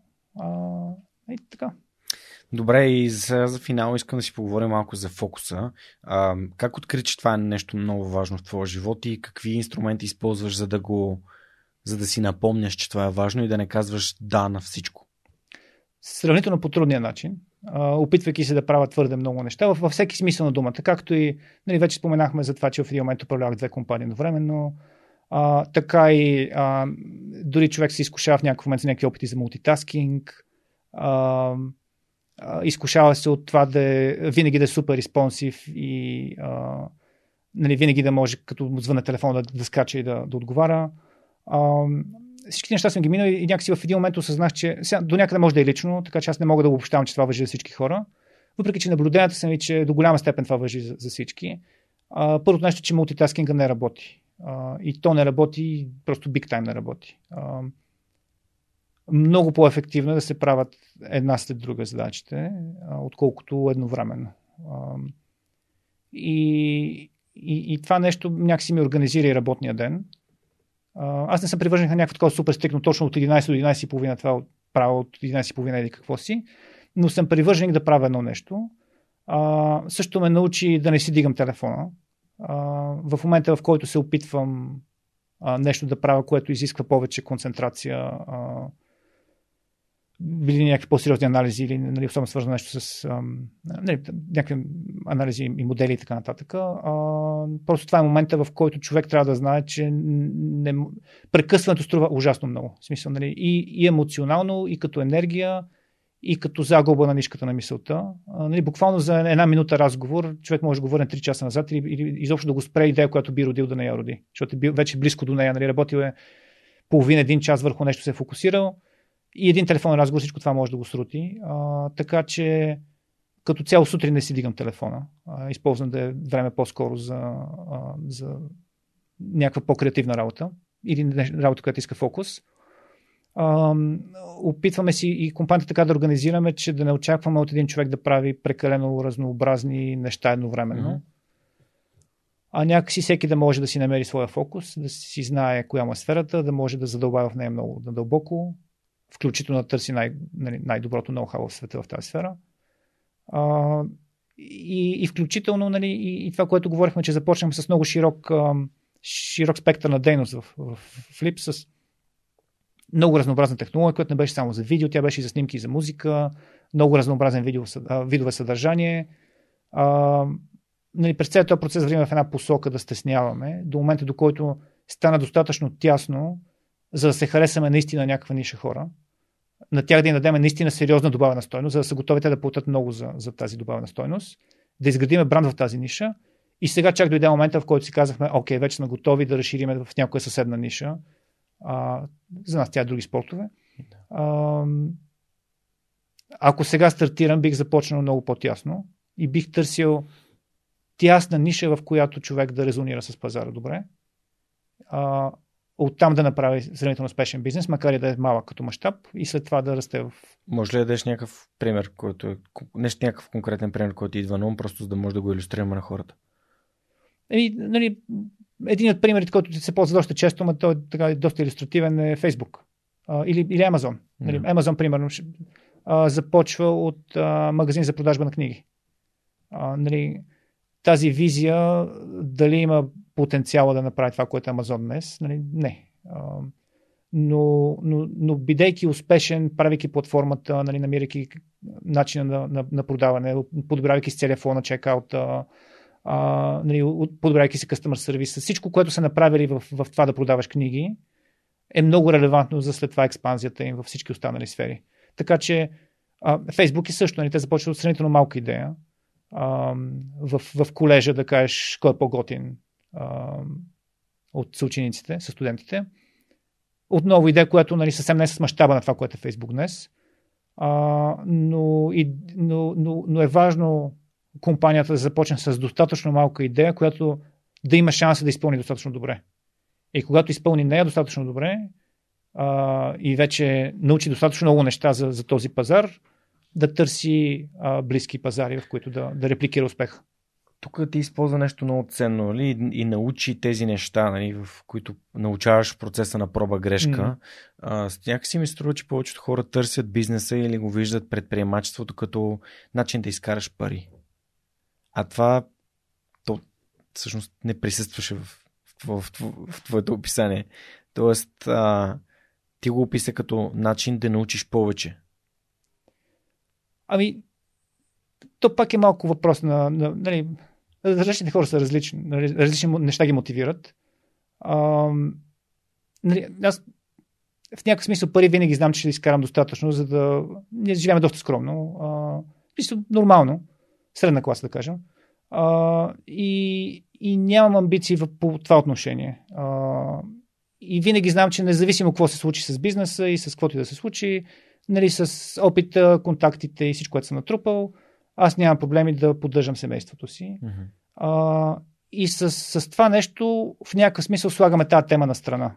А, нали, за мен мотивацията не е консуматорско да си купа яхта и не знам си какво си. Не, пак въпрос на личен избор. А, това, което, което ме мотивирало винаги е, е точно бизнесът дава страхотна възможност човек да си развие себе си и като знание, и като характер. Нали, на второто също не трябва много да се подценява, а, защото нали, в, ако щеш в едни преговори, в едни в уволняване, в наемане, нали, това са моменти, които си спомням как съм ги правил в началото. А, спомням си, знам как ги правя сега. Нали, смисъл, и голяма част от това е не само защото съм научил повече как се преговаря, а и защото в някакъв смисъл съм станал по-корав. И, и, в позитивния смисъл на думата. А, и, и, и, по-опитен. И всъщност бизнесът за мен в крайна сметка е някаква игра, която ти дава, дава ти страхотна възможност и страхотно поле да, да развиваш себе си. Надявам се да развиваме и, и всеки един от екипа. Нали, това винаги е било посланието и към, към екипа ни, че винаги си мислили Fight да е фирма, в която а, всеки, бидейки в нея, не стои на едно място, а, а независимо от той в коя част от бизнеса участва, а, успява да се развива професионално. Супер, яко. Добре, и това е много добре прелива към всъщност последния, епиз... на последния въпрос на епизода, който е как според теб, Коста, можем да направим България едно по, по-щастливо място? Щастието е най-субективния от всичките критерии, които можеш да избереш. Може би. Васко Терезиев и Веско Колев да. са го избрали този критерия, само си откраднах въпрос. Да. А, и, и, и, нали, изследванията показват, че то не е много пряко корелирано с GDP-то на държавата. Нали, има държави, които са доста бедни и хората се чувстват доста щастливи. Така че очевидно е, че има някакъв друг много важен елемент, който е въпрос на философия, дух и всичко останало. А, буддийските държави може би имат тенденция да са малко по-философски настроени и, и малко по-щастливи, освен, може би, изключая те, в които социалният прешер е прекалено голям. А, но в крайна сметка, може би, че малко ще го извърта въпроса на, на как да направим едно по-успешно общество, в което всеки може да си позволи да се чувства по-щастлив. Защото щастието е в крайна сметка всеки трябва да си намери какво го прави него щастлив. Нали? А, било то работата, било то семейството, нали? каквото и да било. Или може би по-скоро комбинация от всички тези неща в някакъв баланс и той е през различните хора различен. А, но, но задачата на обществото е да, да осигури максимална възможност на максимално широк кръг хора а, да изяват себе си и, и да реализират себе си. И надяваме се да, да, да са щастливи. А, как това да стане е въпрос, който си го задават нали, всички, всички общества, формули различни. А, мисля, че като цяло трябва да се започне с едно а, разумно економическо и политическо управление. Нали, там няма някакви, кой знае какви магии, кой знае какви формули. А, в крайна сметка трябва нали, рационални хора с, с рационални идеи, с здраво мислене, с по-обективен поглед върху нещата, с тя дори визията за бъдещето, дори тя не е толкова спорна смисъл. Нали? Ако погледнеш следващите политически партии, дори няма чак толкова много къде искаме да отидем, а, а по-скоро хора, които могат да го направят реално. А, за съжаление, сравнително, поне аз успявам да препозная малко хора, а, които имат качество да го направят в, в този сектор. В бизнеса виждам много повече хора, които и, и хората, които могат, ми се струва, че там повече търсят своята изява който също е начин. В смисъл, нали, ако всички ние успяваме да правим повече и по-успешни бизнеси в България, които генерират много добавена стойност, а, които а, правят продукт, който е за износ, нали, особено не задължително, нали, това пък е съвсем директно а, свързано с карането на повече пари в страната. А, в крайна сметка това също е път всеки един от нас да помогне за, за държавата, за обществото и в крайна сметка надяваме се за щастието на всеки от нас. Супер. Много ти благодаря. Беше, беше привилегия да чуя така от първо лице твоята С история. удоволствие да поговорим. А, наистина всичко, което си, си мислих и си представях нали, да бъде този разговор се случи. Пожелавам така попътен вятър и а, все повече и все по-готини събития, нали, не само в бокса, ми в всички спортове и всички ниши, които сте си избрали да се развивате. А, и съответно продължай се така да, да реално да предаваш нататък. Аз не, не те питах за, за Launch Hub и реално за твой опит там, но съдейки по това, че ти си бил влечен в този процес, а, би следвало нали, да се опитваш да споделяш и знанията, които имаш mm-hmm. към, към хората, които имат нужда от тях, за да има повече успешни бизнеси и съответно да, им, да живеем в едно по-добро общество. Страхотно. Благодаря още веднъж за поканата. А, това, което правиш е страхотно и мисля, че това е един от начините да, да помагаме на обществото. Благодаря да, да, да водим интересни разговори с, с интересни хора, да показваме интересни гледни точки. А, всичко това е супер ценно, така че продължавай напред. Благодаря ти много, Коста. На гости ми беше Коста Йорданов, съосновател и а, изпълнителен директор на Fight. Ако вие искате да ни подкрепите, да продължаваме да го правим, в горния десен ъгъл на сайта може да откриете бутончето Подкрепини и да направите едно малко месечно или еднократно дарение през платформата на Stripe. Това ще бъде много, много ценен от нас и разбира се ще ви поканим в нашата затворена група, където са всички нашите ретели и целият екип на Свърхчовека. Това беше всичко от нас за този вторник. Благодаря ви, че бяхте Свърхчовека с Георги Ненов. Моля ви, абонирайте се, ако гледате този подкаст в YouTube или просто ако минавате през YouTube, намерете Свърхчовека и цъкнете абонирай се, за да може да ми помогнете да достигаме все повече хора, които имат нужда да чуват тези гледни точки и да се вдъхновяват от историите, които наистина вдъхновяват. Това беше всичко от нас и до следващия път. Чао!